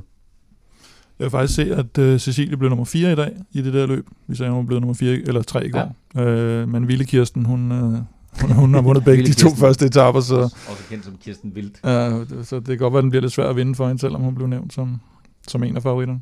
Ja, men hun er, det er også en, en, en stor rytter på mange måder, hende, Kirsten Vildt. Så uh, det er jo fair nok, hvis, hvis Cecilie ikke vinder den. Det er ikke sikkert, at hun hænger med i bjergene. Det er, det er for, for Kirsten Vildt lidt svært ved. Hun er en lille bitte smule tungere end, uh, end Cecilie. Kraftfuld. Præcis. Er det ikke det, vi plejer at kalde hende? Jo. Kraftfuld. Fra denne kraftfulde resultat gennemgang skal vi lige have et kig på øh, den seneste uges største nyheder, og vi lægger ud med øh, vinderen af Giro d'Italia, netop Richard Carapaz, som øh, altså øh, har de her ret vedholdende rygter om, at han skifter team øh, til øh, Team Ineos, øh, og det har sådan fået debatten til at blusse lidt op omkring, øh, om der skal indføres et lønloft for alle hold på World Touren. Hvad siger vi til det? Nej, Nej. Godt, Nej, næste. det er jo den, den evige debat med, jeg, jeg tror, altså nu så jeg ham, der skrev øh, artiklen, mener jeg, var ham der, Neil Rogers fra Cycling Tips, som vidste, der er lidt lun på Jonathan Waters og sådan noget, og Jonathan, John Waters er jo, kan ikke så godt lide Sky og Ineos, og har altid været lidt misundelig på, at de har haft et større budget og har vundet lidt mere end ham, og derf, både derfor, tror jeg, og også fordi det faktisk godt giver mening, nogle af hans pointer, så har han altid været stor fortaler for det her lønloft. Så jeg tror lidt, det er en, en, et lobbyarbejde for ham, øh, der er kommet ind der. Men, øh, men, men det er den evige diskussion om, bliver det for øh, kedeligt, hvis det er, at der er et hold, der, der netop har det der? Eller skal man sige, jamen det viser jo bare, at det kan lade sig gøre. Hvis Sky, de mister deres sponsor, og hvad går der? To måneder? Mm. Så har de en ny, endnu større sponsor. Hvis det kan lade sig gøre for dem, så burde det jo også kunne lade sig gøre for nogle andre. Så hvorfor ikke løfte det op på Sky-niveau? Hvorfor begrænse det? Det er ikke alle øh, lande, øh, der har en filantrop, som lige har en milliard, som han bare tænker, hvad skal jeg gøre med den? Og så det tror jeg faktisk, der er ret mange lande, der har. du tror, der er ret mange lande, der har en filantrop, som bare siger, hey, jeg vil godt spille 200 nej, nej, nej, millioner men der har, der har en filantrop, punktum, ja, med så mange penge. Så er det jo bare for at overbevise. færdig, ikke? Jeg siger, at du ved, som vil spille 250 millioner, eller meget det er, han spytter i om året i, i et cykelhold, ikke? Fordi øh, altså, det er rimelig omkostningsfuldt, øh, og det her sponsorat, han har lagt. Øh, jo, så... men det er jo bare sådan, at, at Sky så bare dygtigere end alle de andre til også at skaffe sponsor, eller hvad? Det ja, kan man godt sige. Ja, altså så, men, så må det jo være, det må være muligt for nogle andre, hvis det er muligt for Braceford, ikke? Jeg vil sige, det, jeg kan godt se, at de mindre hold synes, det vil være fedt nok at skabe et loft, som de aldrig kommer i nærheden af alligevel, så derfor er det bare en, at, at forbedre deres egne chancer ja. for at beholde deres rytter. Så jeg kan godt se, hvorfor at der bliver snakket om det. Jo, men, men lad, os, lad, os, lad os prøve at vende den om, og så kigge på en af de ting, som jeg virkelig ved noget om, nemlig NFL og amerikansk fodbold. Ikke? Fordi i, i, i kapitalismens højborg, der har NFL jo formået at lave et fantastisk produkt ved egentlig at bruge nogle socialistiske principper om, at det er sådan, at vi er alle sammen lige, og vi alle sammen deler den samme kage, og at det er sådan, at vi alle sammen konkurrerer øh, under lige forhold, hvor en af de helt store faktorer er et lønloft. Alle klubber må kun bruge en vis andel af, den, af det her lønloft, og i øvrigt skal de også bruge en vis andel af det her lønloft. Og det betyder bare, at du kan ikke hamstre talenter, som man for eksempel kan i cykling, mm. og som vi for eksempel ser med Team Ineos gøre nu, at sådan de, de 4-5 måske allerstørste mm. talenter, de bliver samlet på Team Ineos til næste år. Men jeg tror, du det, er inde på, på pointen af netop det der med, at de også skal have et vist bundniveau. Og det, det har du ikke i cykelsporten. Du kan ikke, du kan ikke løfte det op, fordi i amerikansk fodbold, der er de alle sammen op på et meget, meget højt niveau, hvor du så sætter et loft. Her der er du med helt vildt forskellige niveauer, og nogen, der er meget, meget, meget, meget lave. Og hvis du satte netop det der lønloft, var du nok også nødt til at, at sætte et eller andet minimumskrav højere end de der garantier, de skal sætte nu. Det og så er der nogen, der hopper fra. Ikke? Det er det, som du også glemmer ved det her, det er, at, øh, at i NFL eller NBA, de her øh, organisationer, som klarer sig vanvittigt godt, der er det franchises, hvor at øh, et trøjesal til en klub, det går til alle holdene. Mm. Så de redistribuerer også de penge, de tjener, og giver dem lige lidt ud til alle holdene. Så det vil sige, at de alle holdene tjener øh, på en eller anden måde de samme penge. Øh, og, og det er jo bare det er jo noget helt andet. Så de, de deles om kagen på en eller anden måde, og så sætter de et loft for dem alle sammen. Så det, jeg synes, det, det, det, er den, det er den bedste måde at, at drive øh, en sport på. Og det er også bevist øh, over mange år, at øh, det er den bedste model, og NFL og NBA, og jeg tror også øh, base, øh, hvad hedder det, baseball, er dem, der, der klarer sig bedst og tjener flest penge. Så modellen er flot, men du kan ikke bare sætte et lønloft ind, og så tro, at så klarer det hele bare sig selv derfra. Fordi at, øh, altså, jeg synes ikke, man, man bør snakke om at begrænse øh, penge i cykelsporten. I hvert fald ikke endnu, fordi at, øh, jeg synes, at, at, at cykelsporten har brug for, for flere penge, og rytterne mm. har brug for flere penge, før man begynder overhovedet at snakke om et lønloft. Øh, så, og så, så tænk, jeg, jeg tænker også helt lavpraktisk, ikke? Nu ved jeg ikke, hvor meget fusk der så er med eventuelt, eller, eller snak om fusk med lønlofter eller et eller andet. Du ved, det, det, det, der må være nogen, der forsøger at omgå det nogle gange for at få et bedre hold, tænker jeg, uden at vide noget om det. I cykelsport, altså hvis det skulle håndhæves det her. Altså, mm. Altså de kan ikke engang håndhæve en regel om, du ikke må køre på fortorvet, mm. eller whatever.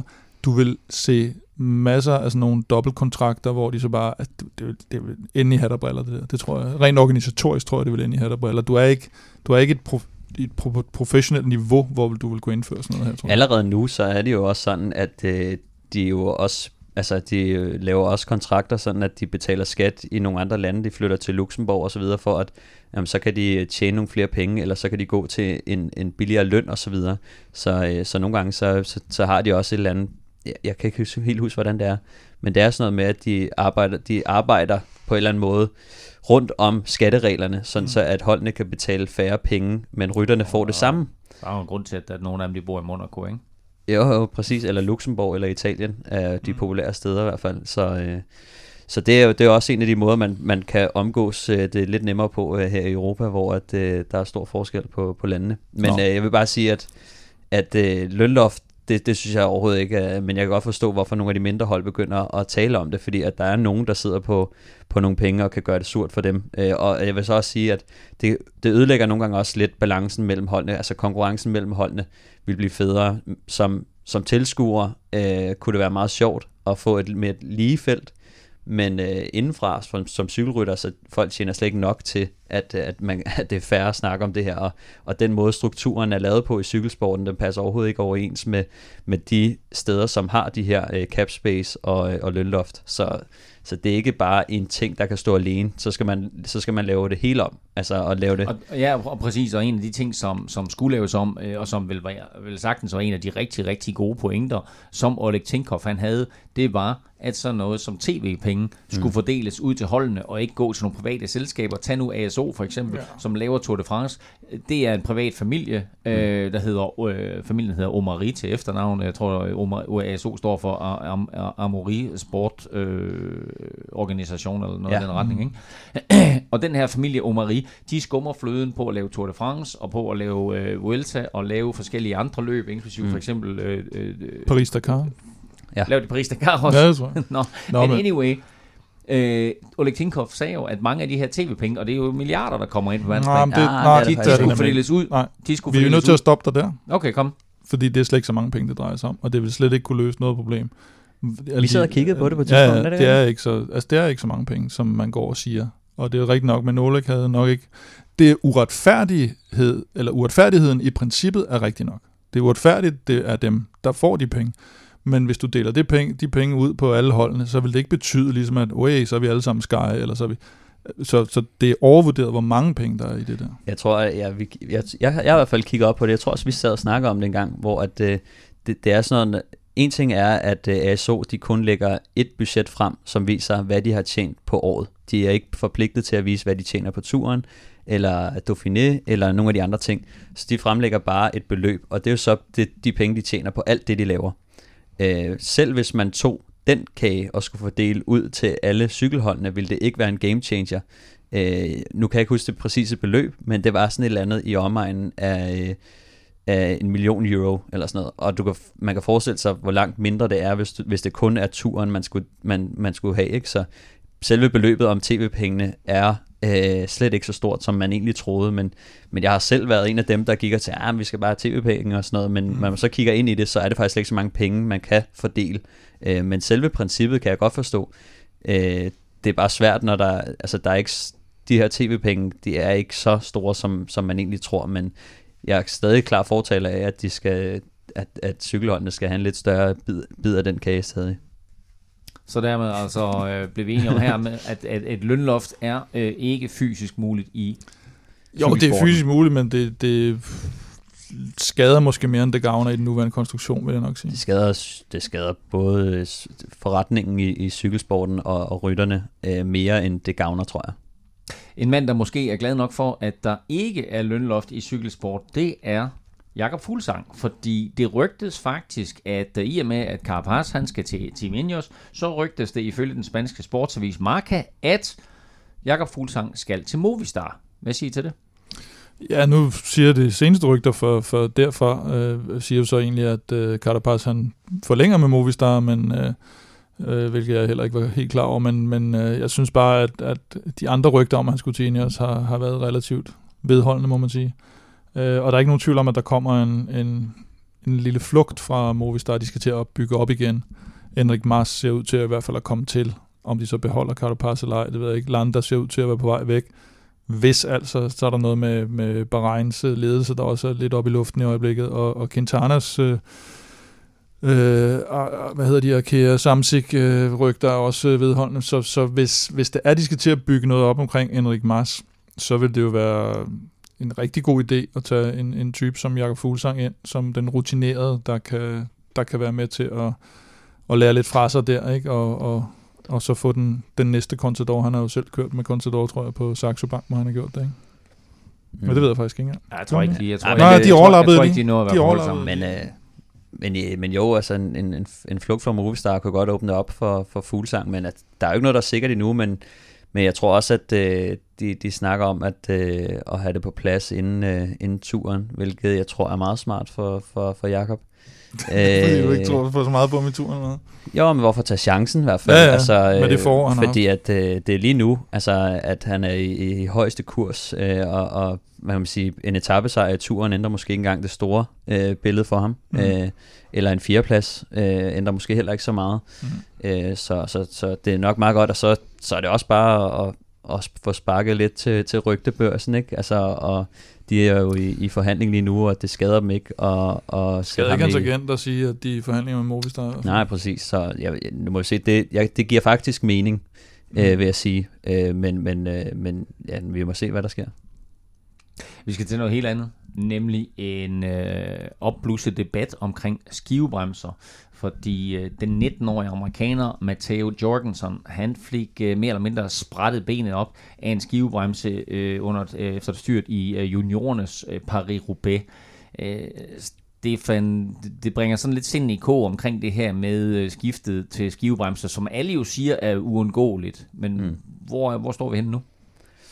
Jamen, der kom jo også nogle, jeg kan huske lige, da det blev indført, så kom det ret hurtigt, at der var nogen, der havde fået skåret benene op på nogle skivebremser og sådan noget, og øh, det, det, er jo ikke, det er jo ikke så fedt, fordi at øh, alt, altså, ikke så fedt. Nej, alt tyder jo på, at, øh, at, at det går den vej, øh, og alle de store fabrikanter er allerede gået den vej. Øh, de vil i hvert fald gerne. Ja, præcis, og, og der er fordele ved det, men en af de negative ting, det er jo, at man... Øh, man kan blive skåret. Jeg synes ikke, det er sket nok gange til, at man kan gå ind og sige, at der er en klar tendens. Men kunne man ikke for helvede lave nogle skivebremser, der ikke var så skarpe også? Altså, øh, der, der, der burde kunne laves et eller andet på de skiver, som, som kunne gøre sikkerheden lidt bedre. Øh, de behøver jo ikke at være Men så... man kan også vende om og så sige, okay, der er en, en ung knægt her, der får skåret benet op, og der har været andre tilfælde af folk, der får øh, nogle snitskader på grund af de her skivebremser. Men hvis den generelle sikkerhed i feltet stiger, så er, er det vel øh, okay, at det sker på bekostning af, at der er et par stykker, der får et øh, snitsår rundt omkring. The greater good. Det kan, ja, det kan sagtens den er være. måske bare svær at dokumentere, det ved jeg ikke. Altså, Jeg ved ikke, svært at hvorfor. dokumentere at sige, der ville have været sket nogle styrt, hvis ikke vi havde haft skivebremse her. Ja, Nå, men det er klart, Ja, at, ja. at det er selvfølgelig i ren, ren, teori, øh, ren teori, men det er vel derfor, at rytterne ønsker at skifte til skivebremser. Det er jo netop... Men gør de det? Ja, der er i hvert fald en, altså, jeg vil sige, det, det er vel en gruppering. Der er vel nogen, Mm. mm. som ønsker at skifte til skivebremser af sikkerhedsårsager, og så er der andre, som netop af det her, af, af, af det her farvemoment her ikke ønsker at skifte. Hvad, hvad, Ja. hvad, hvad siger du, Stefan, når, når du ligger og cykler rundt? Hvad siger folk så? Øh, jamen, øh, jeg har jo været modstander af skivebremser, indtil at jeg lige har fået en cykel med skivebremser. Fra, øh, jeg fik en Argon-cykel med, med skivebremser på, men... men øh, Og for, Yes, så fortæl, yes. hvor, hvor, hvorfor du pludselig blevet fan så?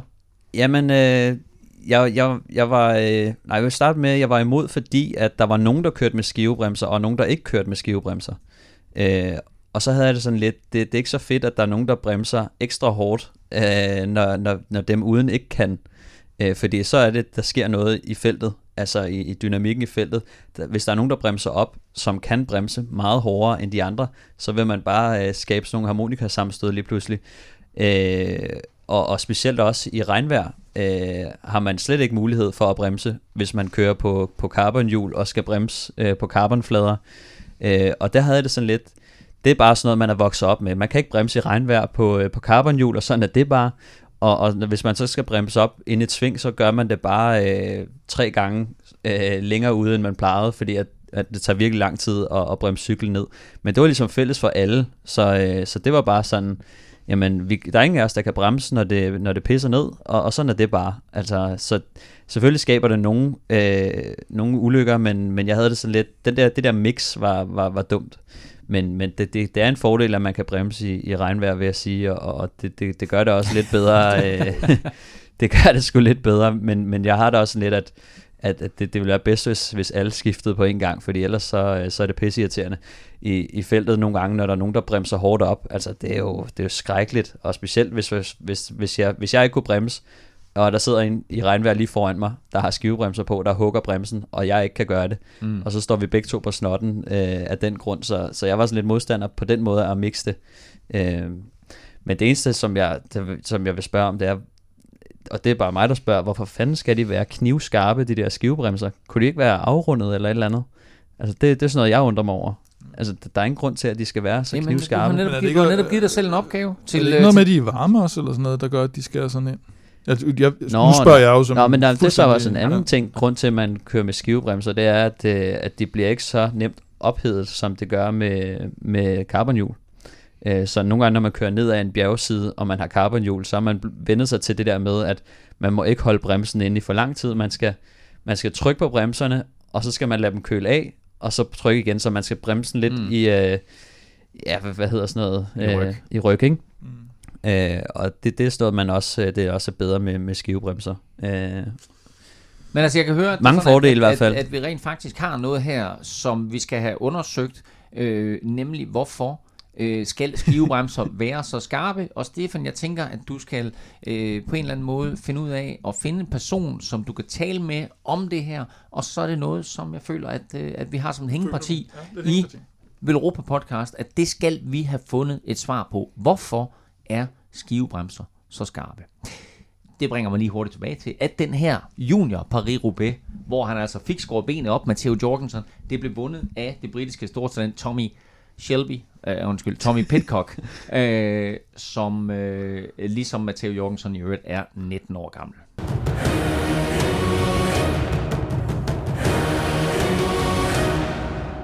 Sidder du og hungrer efter godt cykelløb og store stjerner på de franske landeveje, så har vi gode nyheder til dig. På søndag begynder årets kriterium du Dauphiné, og det er altså med mange af de helt store stjerner tilmeldt. Udover kæmpefavoritten Jakob Fuglsang, så er en fyr som Chris Froome med, Richie Porte med, Tom Dumoulin, Robert Bardet, Julian Alaphilippe, Thibaut Pinot, Adam Yates, Nao Quintana, Van Bargil, Steven Kreuzweig, Dan Martin og Kim, naturligvis stortalentet. Måske den største af dem alle, altså som outsider. Uh. Der er vidt god dy, han kæmpe, er med. Kæmpe talent. Kæmpe talent. Øh, det lader altså til, at det her det kan gå hen og blive et rigtig, rigtig fedt cykelløb, Stefan. Og må jeg øvrigt lige have lov til at fortælle dig, inden vi går videre her, at øh, den her lille statistik, du kom med før, omkring om man vinder øh, mm. Criterium du Dauphiné mm. og, og, og, og Tour de France øh, samme år. Øh, det kan godt være, at sådan i, i det store historiske perspektiv, så har du ret. Men altså, lad os bare gå tilbage til sidste år.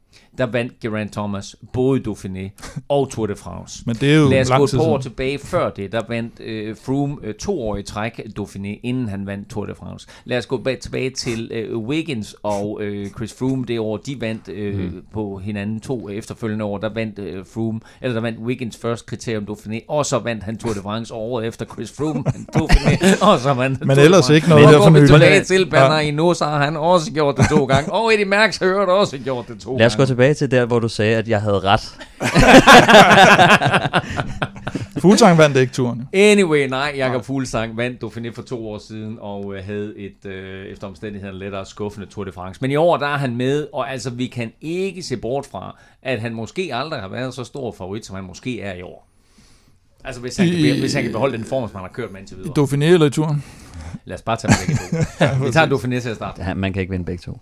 Det kan han ikke. Nej. Jeg synes, det... Jo, og det... det når, jeg ved ikke, hvor meget detaljer vi skal gå med i etaperne, men, men, men det er sådan nogle ikke alt for vanskelige bjerge, og, og, og det kunne da sagtens være øh, Hammer eller Philip, de skal ligge og, og lave lidt ballade igen, fordi eller Philip kommer nok til kort, også i forhold til Fuglsang i turen, tror jeg, i, i, i længden af, af bjerge. Men her kan han må, måske også godt være med, så det er spændende at se, om de ligesom tager handsken op igen for deres, øh, for deres duel i foråret. Altså, som jeg ser det, så at, at, får jeg svært ved at se, at Philippe han er med alle otte dage. Det er et løb, der køres fra søndag til søndag, så altså øh, otte dage alt i alt. Øh, og det er et løb, der til gode ser de gode klatre. Øh, første etape lørdag er 142 km med en kategori 1 stigning øh, lige i starten. Anden etape 180 km, rigtig kuperet med øh, masser af både kategori 2, 3 og 4 stigninger. Tredje etape er en øh, sprinteretape. Fjerde etape er en 26 km enkelt start med sådan et bump halvvejs. Og så femte til ottende etape, altså de afgørende fire etaper, alle sammen kuperet eller med bjerge. Og syvende etape er vel sagtens det, øh, vi kalder kongeetappen, som altså bliver kørt næste lørdag. Og det her, det er altså terræn, Kim, synes jeg i hvert fald udenbart, hvor Alaphilippe ikke sidder med alle otte dage. Det tror jeg sgu godt, han kan. Jeg Det tror tror godt, han kan, kan, kan køre med hele vejen. Jeg, der, der er en etape, hvor han måske får lidt, det er måske et lørdagens kongeetappe, men det er øh, den sidste afsluttende weekend, der er det de der korte, eksplosive øh, etaper, hvor du har op og ned hele dagen, stort set, og på en, hvad er det, 130-40 kilometer. Mm. Øh, og det, det passer ham okay, men, øh, men vi må se. Øh, det, det, det kommer meget an på, hvordan fan formen er. De har stort set alle dem, der kommer her, har jo øh, har ligesom haft lidt noget pause eller noget højdetræningslejr eller et eller andet, så, så det, hvor meget går de op i at køre et stort resultat, og hvor meget går de op i at træne inden turen, det, det, det er ikke til at vide. Indtil videre så er der kun tilmeldt øh, fire danskere. Vi optager torsdag, og det vil sige, at den officielle startliste er altså ikke fuldkommen endnu. Øh, de fire danskere, det er Astana, der stiller op med Jakob Fuglsang og Magnus Kort. Så stiller Sunweb til start med Kasper Petersen, og Trek, Fredrik, øh, Trek Sigafredo kommer med Niklas E. Æh, hvad skal vi forvente af, af dem, Kim? Øh, jeg er lidt i tvivl med Kasper P. og Dumoulin, og hvor han er henne i forhold til sin, øh, sit Giro-exit og knæskade og så videre. Så, øh, så hvis, hvis ikke Dumoulin, han, øh, hvis han bare skal bruge det som i går så en træning, så, øh, så kunne Kasper jo i princippet godt få en, en relativt fri rolle, vil jeg sige. Øh, Fuglsang skal jo køre, som han har gjort de sidste par sæsoner, og køre vel fuld knald og, og og der bliver selvfølgelig kørt det. for, øh, for, for Fuglsang Ja, ja, øh, og øh, Magnus Kort for, for altså der er et Kort par, par af de for- der etapper, der ligger til Magnus Kort. For eksempel den der sprinter-etappe, den er, Ja. ikke helt, den er ikke helt flad. Nej, Altså, nej, nej. kunne der er ikke godt- nogen af dem, der er flade. Man, man kunne, altså, nu har jeg ikke lige helt styr på, hvor der er mere sprinter i, i den her, det- øh, det er Dauphiné, ikke- men det er, jo ikke de, det er jo ikke de store kanoner, så. Magnus kunne sagtens være blandt de hurtigste. Præcis. Ja, det er sådan nogle øh, Alvaro Hodek og øh, ja, altså Borsen Hagen. Øh, ja, de typer, han skal sprinte. Øh. Og Niklas E., det er jo klart, det er, det er bjergene. Han skal hjælpe Richie Port, som øh, se, om han, han er ikke rigtig kommet i gang for Trek Segafredo, så han skal vel til at vise et eller andet, medmindre han bare får et øh, enormt gennembrud i turen lige pludselig, som, som vi efterhånden har lidt svært ved at Så nogen som Kasper Petersen og Niklas E. her, øh, mm. som kører for henholdsvis øh, Sunweb og Trek Segafredo. Er der nogen som helst chance for, at de med en god præstation i et Dauphiné kan køre sig på et turmandskab? Mm, ikke Niklas E., tror jeg. Øh, men og som udgangspunkt havde jeg egentlig heller ikke troet det med Kasper P., men øh, Kasper er rigtig god, og de har haft en del skadesproblemer, og nu også Dumoulin i tvivlsom, og Sam Omen er ude for sæsonen, tror jeg. Så, og Kelterman er vel, er han ikke stadigvæk han er ude? Altid skadet. Ja, han er altid ude. Så, så efterhånden, så, så ryger han jo længere og længere op på listen, kan man sige. Ikke? Og, og mm jeg, jeg tror egentlig godt, han kunne klare det og gøre en god figur. Det er slet ikke det. Øh, normalt vil jeg sige nej, men med, med den situation holdet er i, øh, er det ikke en sensation, hvis han kommer med, tænker jeg. Til gengæld så stiller Astana altså med et øh, rimelig skarpt hold, må vi sige. De har også haft en hel del succes her i foråret, også i de her øh, halvlange etabeløb, eller øh, halvkorte, om man vil. Øh, det her det er et, et 8-dages etabløb, og selvfølgelig øh, længere end, end de fleste, men naturligvis ikke op på de her 3 ugers øh, længde, som vi kender det fra Grand Tours, men de kommer altså med et hold, som indikerer, at de vil vinde den her Dauphiné. Jakob Fuglsang lader det til, er øh, kaptajn på det her mandskab, men de andre rytter er altså Lusenko, to gange Isagire, Luis Leon Sanchez, David Ballerini, og så altså Magnus Kort. Det er det stærkt mandskab.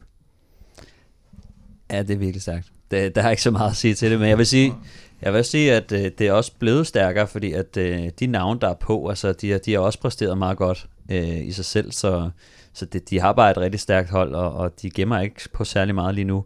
Øh, og når man kan sige, det er ligesom om, at, at den her flok, de, de følger også øh, fuglesang lidt, så, så det er altså, det er altså A-kæden, der er råd ind her. Det er sådan lidt øh, uh, ala, ala Contador, da han fik lov til mere eller mindre at sætte sit eget hold, at uh, Fuglsang han peger lidt på, jeg vil gerne have ham der med, og ham der med, og ham der med, og så skal jeg lige have kort, så jeg også skal snakke lidt dansk, når jeg ligger for massage. ja, jeg vil sige, her der er vist bare taget fra toppen, tror jeg. Der mangler vel kun, uh, hvad mangler der? Ja, Lopez selvfølgelig, men uh, også Pello Bilbao og Omar Frejle, hvis de skulle, hvis de skulle have nogle ekstra, ekstra kort der. Ikke? Men er det her, altså apropos det her med Tour de France, og hvordan man kigger fremad, hvordan man forbereder sig til Tour de France, er det her et, altså hovedingredienserne på det mandskab, som vi vil se Astana stille med i turen også? Ja, det ligner meget godt. Jeg ved ikke med Ballerini, om han skal med, men ellers så, så kunne jeg, og, og så ved jeg ikke, om Joni Isagirte skal med, efter han kørte, kørte Giroen. Øh, men ellers så, så kunne det meget godt ligne et, øh, et turhold. Måske netop, øh, jeg mener, Pello Bilbao kørte både Giro og Tour sidste år. Øh, og så Omar Frejle, kunne jeg, ved ikke, er han, er han skadet, eller hvad fanden er det med ham? Det kan jeg faktisk ikke huske. Ja. Men han er sådan en type, der, der nok også vil være god at have med for, for Jakob. Som sagt altså øh, sådan to kuperede etapper til at starte med, så en sprint, så en enkelt start, og så altså fire kuperede skråstrej bjergetapper til at slutte af med. Svært at forudsige, øh, hvordan det her det kommer til at udspille sig, men det er klart, at som vi lige har vendt, så er der nogle favoritter. Vi skal også have nogle spiltips på banen lige nu til kriterium du Dauphiné. Vi har øh, de her tre faste elementer. Det er Velropas vinder, det er Stefans staldtip, og det er Plesners podie. Og vi lægger ud med Velropas vinder. Kim Plesner, hvad har Velropa tænkt sig? Vi har jo tænkt os, øh, at det jo som sædvanligt er i samarbejde med Odds for Danske Spil, og dem har vi fået til at, at booste nogle odds i forhold til, at øh, for eksempel Magnus Kort kunne vinde den der sprinteretappe. Og øh, det har de været så venlige, ikke lige den etape, men bare han vinder en etape overhovedet. Han må også godt vinde en bjergetappe, hvis han har lyst. Øh, og give odds 18 på. Og han vandt ind i Paris-Nice, og, og har haft det med at komme med i nogle øh, solide udbrud, hvor han egentlig har vist holdbarhed, og kommer han hjem i en lille gruppe, så, så ved vi stort set, at han vinder. Så øh, med, med, med far for, at vi ikke kender hans aktuelle form, øh, så, øh, så, så synes jeg egentlig, at odds 18 er, er et ret pænt odds i løb som det, hvor der ikke er sådan er sådan, øh, 20 verdensklasse sprinter med. Odds 18 på, at Magnus Kort vinder en etape i kriterium du Dauphiné er Velropas vinder. Stefan, du har et øh, staldtip, du gerne vil føre af. Ja, det har øhm, Jeg har kigget lidt på, på, jeg tror franskmændene kommer til at gøre det rigtig godt her. Øh, der er som sagt øh, Alaphilippe og Gody og øh, Roman Bardet. Roman Bardet, jeg kunne blive ved. men også Thibaut Pinot. Og øh, Thibaut Pinot, han, øh, han kørte rigtig, rigtig stærkt sidste år. Øh, specielt her i slutningen af sæsonen. Og han har Slutningen kørt af foråret. slutningen af sidste år. Nå, okay, ja. Og han har også kørt stærkt i år. Øh, faktisk så har han også vundet, han har vundet øh, et etabløb i Frankrig, der hedder Haute Var, øh, i februar allerede faktisk.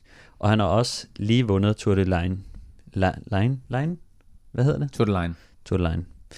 Øh, så han er, bare, han er bare i rigtig god form, og øh, har, har, har vist sig virkelig flot frem i, i efteråret sidste år, og, og det viser sig, at han, det ser ud som om, han, han fortsætter den, og øh, han, er, han er rigtig god til de her skarpe stigninger.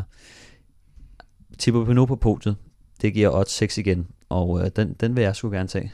Er det et sukker? Eller? Det synes jeg, er, Ja. er det oppe på sukkerbarometeret? Ja. lyder som et, Ja. ja. et rigtig godt staldtip fra din side. Øh, Det skal lige siges, at øh, Thibaut Pinot som vinder af hele baduljen giver odds 25, men altså Stefans staldtip her er en podieplacering til Thibaut Pinot til odds 6. Og apropos det her med podieplacering, så har vi jo øh, klassikeren, Plesners podie, en rytter, der ender i top 3.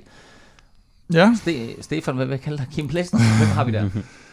ja, men vi har jo faktisk, øh, vi tager sgu Jacob Fuglsang, og øh, han giver normalt 2,75, men øh, sådan en Veloropa Special har øh, oddset været så venlig at skrue den op til 3,30.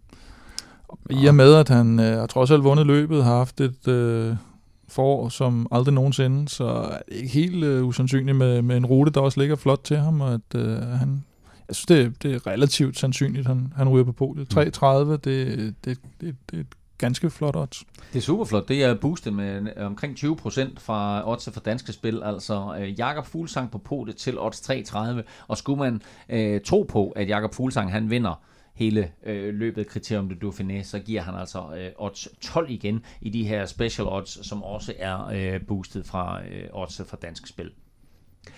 Har vi øh, andre øh, rytter, som vi vil øh, nævne i den her sammenhæng? Andre Jeg synes, interessante jeg spil- synes jo altid, at jeg synes jo altid, at Quintana, han, øh, han plejer at holde et, øh, et, et ret højt niveau i de her ugelange, og han, jeg mener også, der var den der opgørelse over, øh, hvem der har vundet, eller kørt flest podier hjem i, i, i de ugelange etabeløb. Der er sådan nogen som ham og Richie Port og sådan nogen ligger jo relativt højt. Øh, Fuglsang ligger egentlig også, men han havde så lige nogle svipser med nogle fjerdepladser, ellers så lå han, Mm. lå han også på de, på, de- på de rigtig store øh, etabeløb. Så, så Quintana, egentlig som en outsider, jeg ved ikke, han ligger vist til, han ligger til et relativt højt odds. Odds 25. Odds 25 som vinder, ikke? Og det vil sige, det er vel det samme med odds 6, som, øh, som Polio går ud fra. Øh, yes, så, så det kunne også være et, et, et alternativ. Hvis Jeg man, synes øh, også, uh, Ale Philippe, synes Ja, jeg har vi også, ikke, altså, øh, han, han går til odds 18. Øh, For at vinde sammenlagt. For at vinde sammenlagt. Og øh, det, her, det her løb er jo, der er mange stigninger. Mm. Og Mhm. det, det er ikke sådan, der er nogle, øhm, altså sådan to kæmpe store. Ej, Det er noget bare sådan, det er meget sådan op og ned, op og ned, op og ned. Så det er sådan lidt klassikerterræn, men men et par stigninger, der også er lidt længere. Så, så jeg synes faktisk, at øh, og, og den ene enkelt start, der er på omkring, hvad er det 27 km, tror jeg det er. Altså, han har faktisk kørt Alaphilippe nogle, nogle okay ja. enkeltstarter. Ja. Øh, specielt dem, hvor der er nogle stigninger på. Øh, der har han faktisk været rigtig dygtig, så, øh, så tror jeg ikke, det, det, det er sgu ikke et helt dumt odds, øh, odds 18 på, at han vinder samlet. Den står I to alene tilbage med. Den hopper jeg på ingen måde på. Jeg tror simpelthen ikke på, at han er holdbar øh, over 8 dage. Øh, til gengæld vil jeg sige, at øh, min outsider, øh, eller favorit i den her Ja. sammenhæng, det er Adam Yates. 2,75 for at han kommer på podiet, og odds 10 for at øh, han vinder kriterium de Dauphiné. Med meget blege odds, ja. Så det er, min, det er min favorit, der får jeg det. Ja. Adam Yates til at vinde. Tak til alle, der allerede har støttet Velropa Podcast via tier.dk. Det sætter vi utrolig stor pris på. Du kan også støtte os på tier.dk. Beløbet det er valgfrit, og du donerer hver gang, vi udgiver en ny podcast. Og som tak for alle donationer, så trækker vi lod om fede præmier blandt alle, der støtter os. Du finder link både på velropa.dk og på tier.dk. Vi har jo længe haft den her nye fede Veloropa-kasket fra Pearly Sumi til en værdi af 149 kroner til udløjning. Vi sagde, at vi ville øh, trække lod om den, når vi ramte 100, og Stefan, nu er der, Gud hjælp med, over 100, der støtter os på tier.dk. Så vi skal have trukket lod om, øh, om den her øh, Veloropa Pearly Sumi-kasket. Hvem er den heldige vinder? Jamen, den heldige vinder, han hedder, han hedder Troels, og øh, jeg gætter på, at han har fødselsdag den 18. juni, øh, og dømme ud fra hans, øh, hans mail. Okay. øhm, og Troels, han var jo en af de allerførste, der støttede os. Øh, han har været med siden den 13. marts på tier. Wow, Så, okay. øh, så vi siger tak til, til Troels, og tillykke med en kasket. Fedt. Vi gør det på den måde, at øh, man øh, for hver femmer, man donerer, der får man et lod i puljen, og det vil altså sige, at øh, jo større beløb du donerer, øh, jo flere lodder får du, og dermed altså større chance for at vinde. Øh, jeg ved ikke, hvor meget øh, Troels han har doneret, øh, og hvor meget, men altså han har doneret siden 13. marts, så øh, øh, rigtig, rigtig mange gange tak øh, for det, øh, Troels. Vi skal også have vundet, fundet en vinder af et 200 kroners freebet til Odset. Ja, og øh, det er Mikkel Nedergaard, øh, som vinder. Det er Mikkel Nedergaard, Ja. øh, som vinder øh, det her øh, free bet for odds, og øh, altså på trods af, at vi øh, nu er forbi Gio Detaljer, så fortsætter vi altså med de her free bets øh, til odds, så øh, tillykke til Mikkel, og naturligvis også en kæmpe tak til dig, fordi øh, øh, du støtter. Kim, jeg synes, vi skal have en ny præmie på banen, som, som, vi ligesom kan, ja, som vi ligesom kan, kan udløje. Så altså udover de her free bets, hvad skal vi så øh, have udløjet Så synes blandt jeg, når støtterne på tier.dk? Når vi, har, når vi når 1000, så synes jeg, kan vi donere en musemotte. Nej, øh, hvad skal vi sige, 125 eller sådan noget? Eller hvad, hvad, hvad, Nej, hvad, hvad, lad os først få præmien på banen. Først på præmien. Ja. Jeg, jeg synes en uh, pistolero -tis. Nu går vi ind, uh, det er ved at blive varmt. Ja. Uh, vi går imod Tour de France. Vi har lige snakket om en af de største Grand Tour ryttere i generationen. Ja. Alberto Vi har Gody? en, uh, ja, Gody, en Gody t-shirt. Uh, vi har en Pistolero t-shirt, som uh, er ret populær, og som vi stadig har på lager. Ja. Så det synes jeg da egentlig, at vi skulle uh, forkæle nogen med. Fedt. Så en uh, pistolero t-shirt. Og jeg har et uh, godt tal, nemlig Nå. nummer 126. Så når vi når 126, så trækker vi lod øh, om den her pistolero t-shirt. Og hvorfor nummer 126? Jeg kan, Fordi, øh, jeg kan fortælle jer... vundet Jeg, kan- 106. hvad siger du? Contador har vundet 126 cykelløb. Nej, men jeg kan faktisk fortælle jer, at I kigger på det tal 126 hver dag, når I er i Velropa Café. Nå, Nå, Nå Åh. ja, Magnus Korts øh, nummer, da han vandt en turetappe sidste præcis. år. Ja, Nå. Magnus Korts startnummer hænger her på Velropa Café. Ja, ja, ja. Så når vi krydser 126, så trækker vi altså lod om uh, den her Pistolero t-shirt. Og nu skal vi så have afgørelsen på quizzen, der jo naturligvis omhandler kriterium du Dauphiné, eller som det tidligere hed, Dauphiné Libéré. Og øh, Stefan, det er jo altid sådan, at, øh, eller det er det blevet, øh, at du får lov til at bestemme, hvem der svarer først. Hvem svarer først? øh, det gør jeg. Det gør du godt. Ja. Ja. Spørgsmålet var jo ganske enkelt. Hvorfor skiftede Dauphiné Libéré navn til Kriterium du Dauphiné i 2010? Ej, men det var fordi, at øh, man gad ikke længere køre forbi øh, Libre, så, man, så begyndte man at køre i en cirkel i stedet for at vende tilbage til Dauphiné. Og så blev det til et kriterium. Jeg var lige pludselig bange for, at han vidste svaret faktisk. Men også lidt fordi for- Libre, de trak sig som sponsor øh, dengang. Øh, Åh, du er langt ude. Må jeg også svare? Ja. Jeg ved faktisk ikke, om det er rigtigt, men Nej. jeg forestiller mig, at det var, da avisen Dauphiné Libéré ikke længere skulle arrangere løbet, og var sponsor for løbet, og stod for det hele, og gik over til, at ASO, de øh, købte løbet. det er det dummeste, jeg har hørt. Det er mit svar. Det vilde af det hele, det er, at I jo egentlig begge to har ret. Er det rigtigt? Jamen, Libéré trak sig som sponsor, der har du ret. Men Kim er simpelthen så tæt på det rigtige svar, fordi det, der skete i 2010, var jo netop, at arrangøren, som vi har talt om tidligere i dag, øh, og Marie øh, Sportorganisation, de overtog øh, Dauphiné Libéré og gjorde det om til øh, kriterium øh, du, øh, du Dauphiné. Dauphiné Libéré var en avis, som var sponsor, og øh, Dauphiné Libéré, eller Libéré trak sig, og dermed så øh, overtog ASO, og siden der har det altså heddet kriterium du Dauphiné, uden det her sponsornavn Dauphiné Libéré. Så pointet... Men, men er vi, er vi Men enige om, at Stefans svar, det var noget med, at de kørte sådan liège bastogne liège agtigt Men til? så kom, så kom han jo med det her... Så kom jeg med en anden Så kom han med det her svar med, at sponsoren Så, så det vi kører nu i regelsættet, det er, at Stefan får to svar. svar, og så, Så går det over til mig. Det er lidt ligesom- det er i lidt- dag går til Kim Plessen Ja, for et meget fyldeskørende svar, der var så tæt på det rigtige, som man overhovedet kunne. Jeg vil næsten sige, Et det var po- faktisk fuldstændig korrekte svar, Kim han kom med. Et halvt, svar, et halvt point kan man godt få for at ramme noget. Du kan, ikke, altså. du kan ikke få et halvt point. Prøv at høre, det her, Kim er vildt imponeret. Det var, det var et fremragende svar. Nå, Æ, det der, tak. det kunne du have vundet øh, diverse tv-programmer med og så videre. Det var så tæt på det fuldstændig korrekte på svar. som TV2 det kan komme. Charlie, mand. Øh, godt gået, Kim. Øh, du er tilbage på banen og øh, udbygger din føring til 18-13. Husk, at du kan følge øh, det her øh, orakel inden for cykling på de sociale medier. Kim Plesner, han er samme sted at finde som Velropa, nemlig på Snablag Velropa. Og så i øvrigt øh, har vi jo tidligere i podcast sammenhæng fundet ud af, at øh, Kim han også er at finde på Instagram, og det er på Snablag Speedy Plesner. det har jeg allerede glemt igen. Stefan Johus. Uh, uh, uh, Uhus er også at finde på Instagram. Det er på snablag S. Johus. Og pas lige på, at du ikke kommer til at like en eller anden fyr, der hedder Stefan Johus. For det er ikke Stefan Johus. Eller det vil sige, det er Stefan Johus, men det er ikke vores Stefan Johus. Så ind på Instagram, Nej, der hedder er han snablag S. Johus. Hvem er det? det gør du. Jamen, det ved jeg ikke. Det er et eller andet, Det er sådan der... en wannabe, eller? Ja, ja, fuldstændig. En, enten en, der har simpelthen øh, Stjæler mine følgere. identitetsstjålet øh, Stefans navn. Det er, når man og bliver følgere. en megastjerne. Så der sidder sikkert, der sidder sikkert på stykker, der følger den forkert lige nu og tænker, "Fuck, det, det er derfor, den anmeldelse. Nu har jeg, nu kan jeg se det. Stefan Johus, så han siddet og fulgt, fulgt den forkerte. Ja, ja. Han ved jo slet ikke, hvem jeg er. S. Djurhus hedder Stefan på Instagram. Undertegnet finder du alle steder på snablag NFL Ming. Tak for nu. Tak fordi du lyttede med. Tak til vores partner, Odset fra Danske Spil. Denne udgave af Velropa Podcast er dedikeret til Andreas Byskov Sarbo. Hvil i fred og giv dig masser af cykler og ingen biler, der hvor du er nu.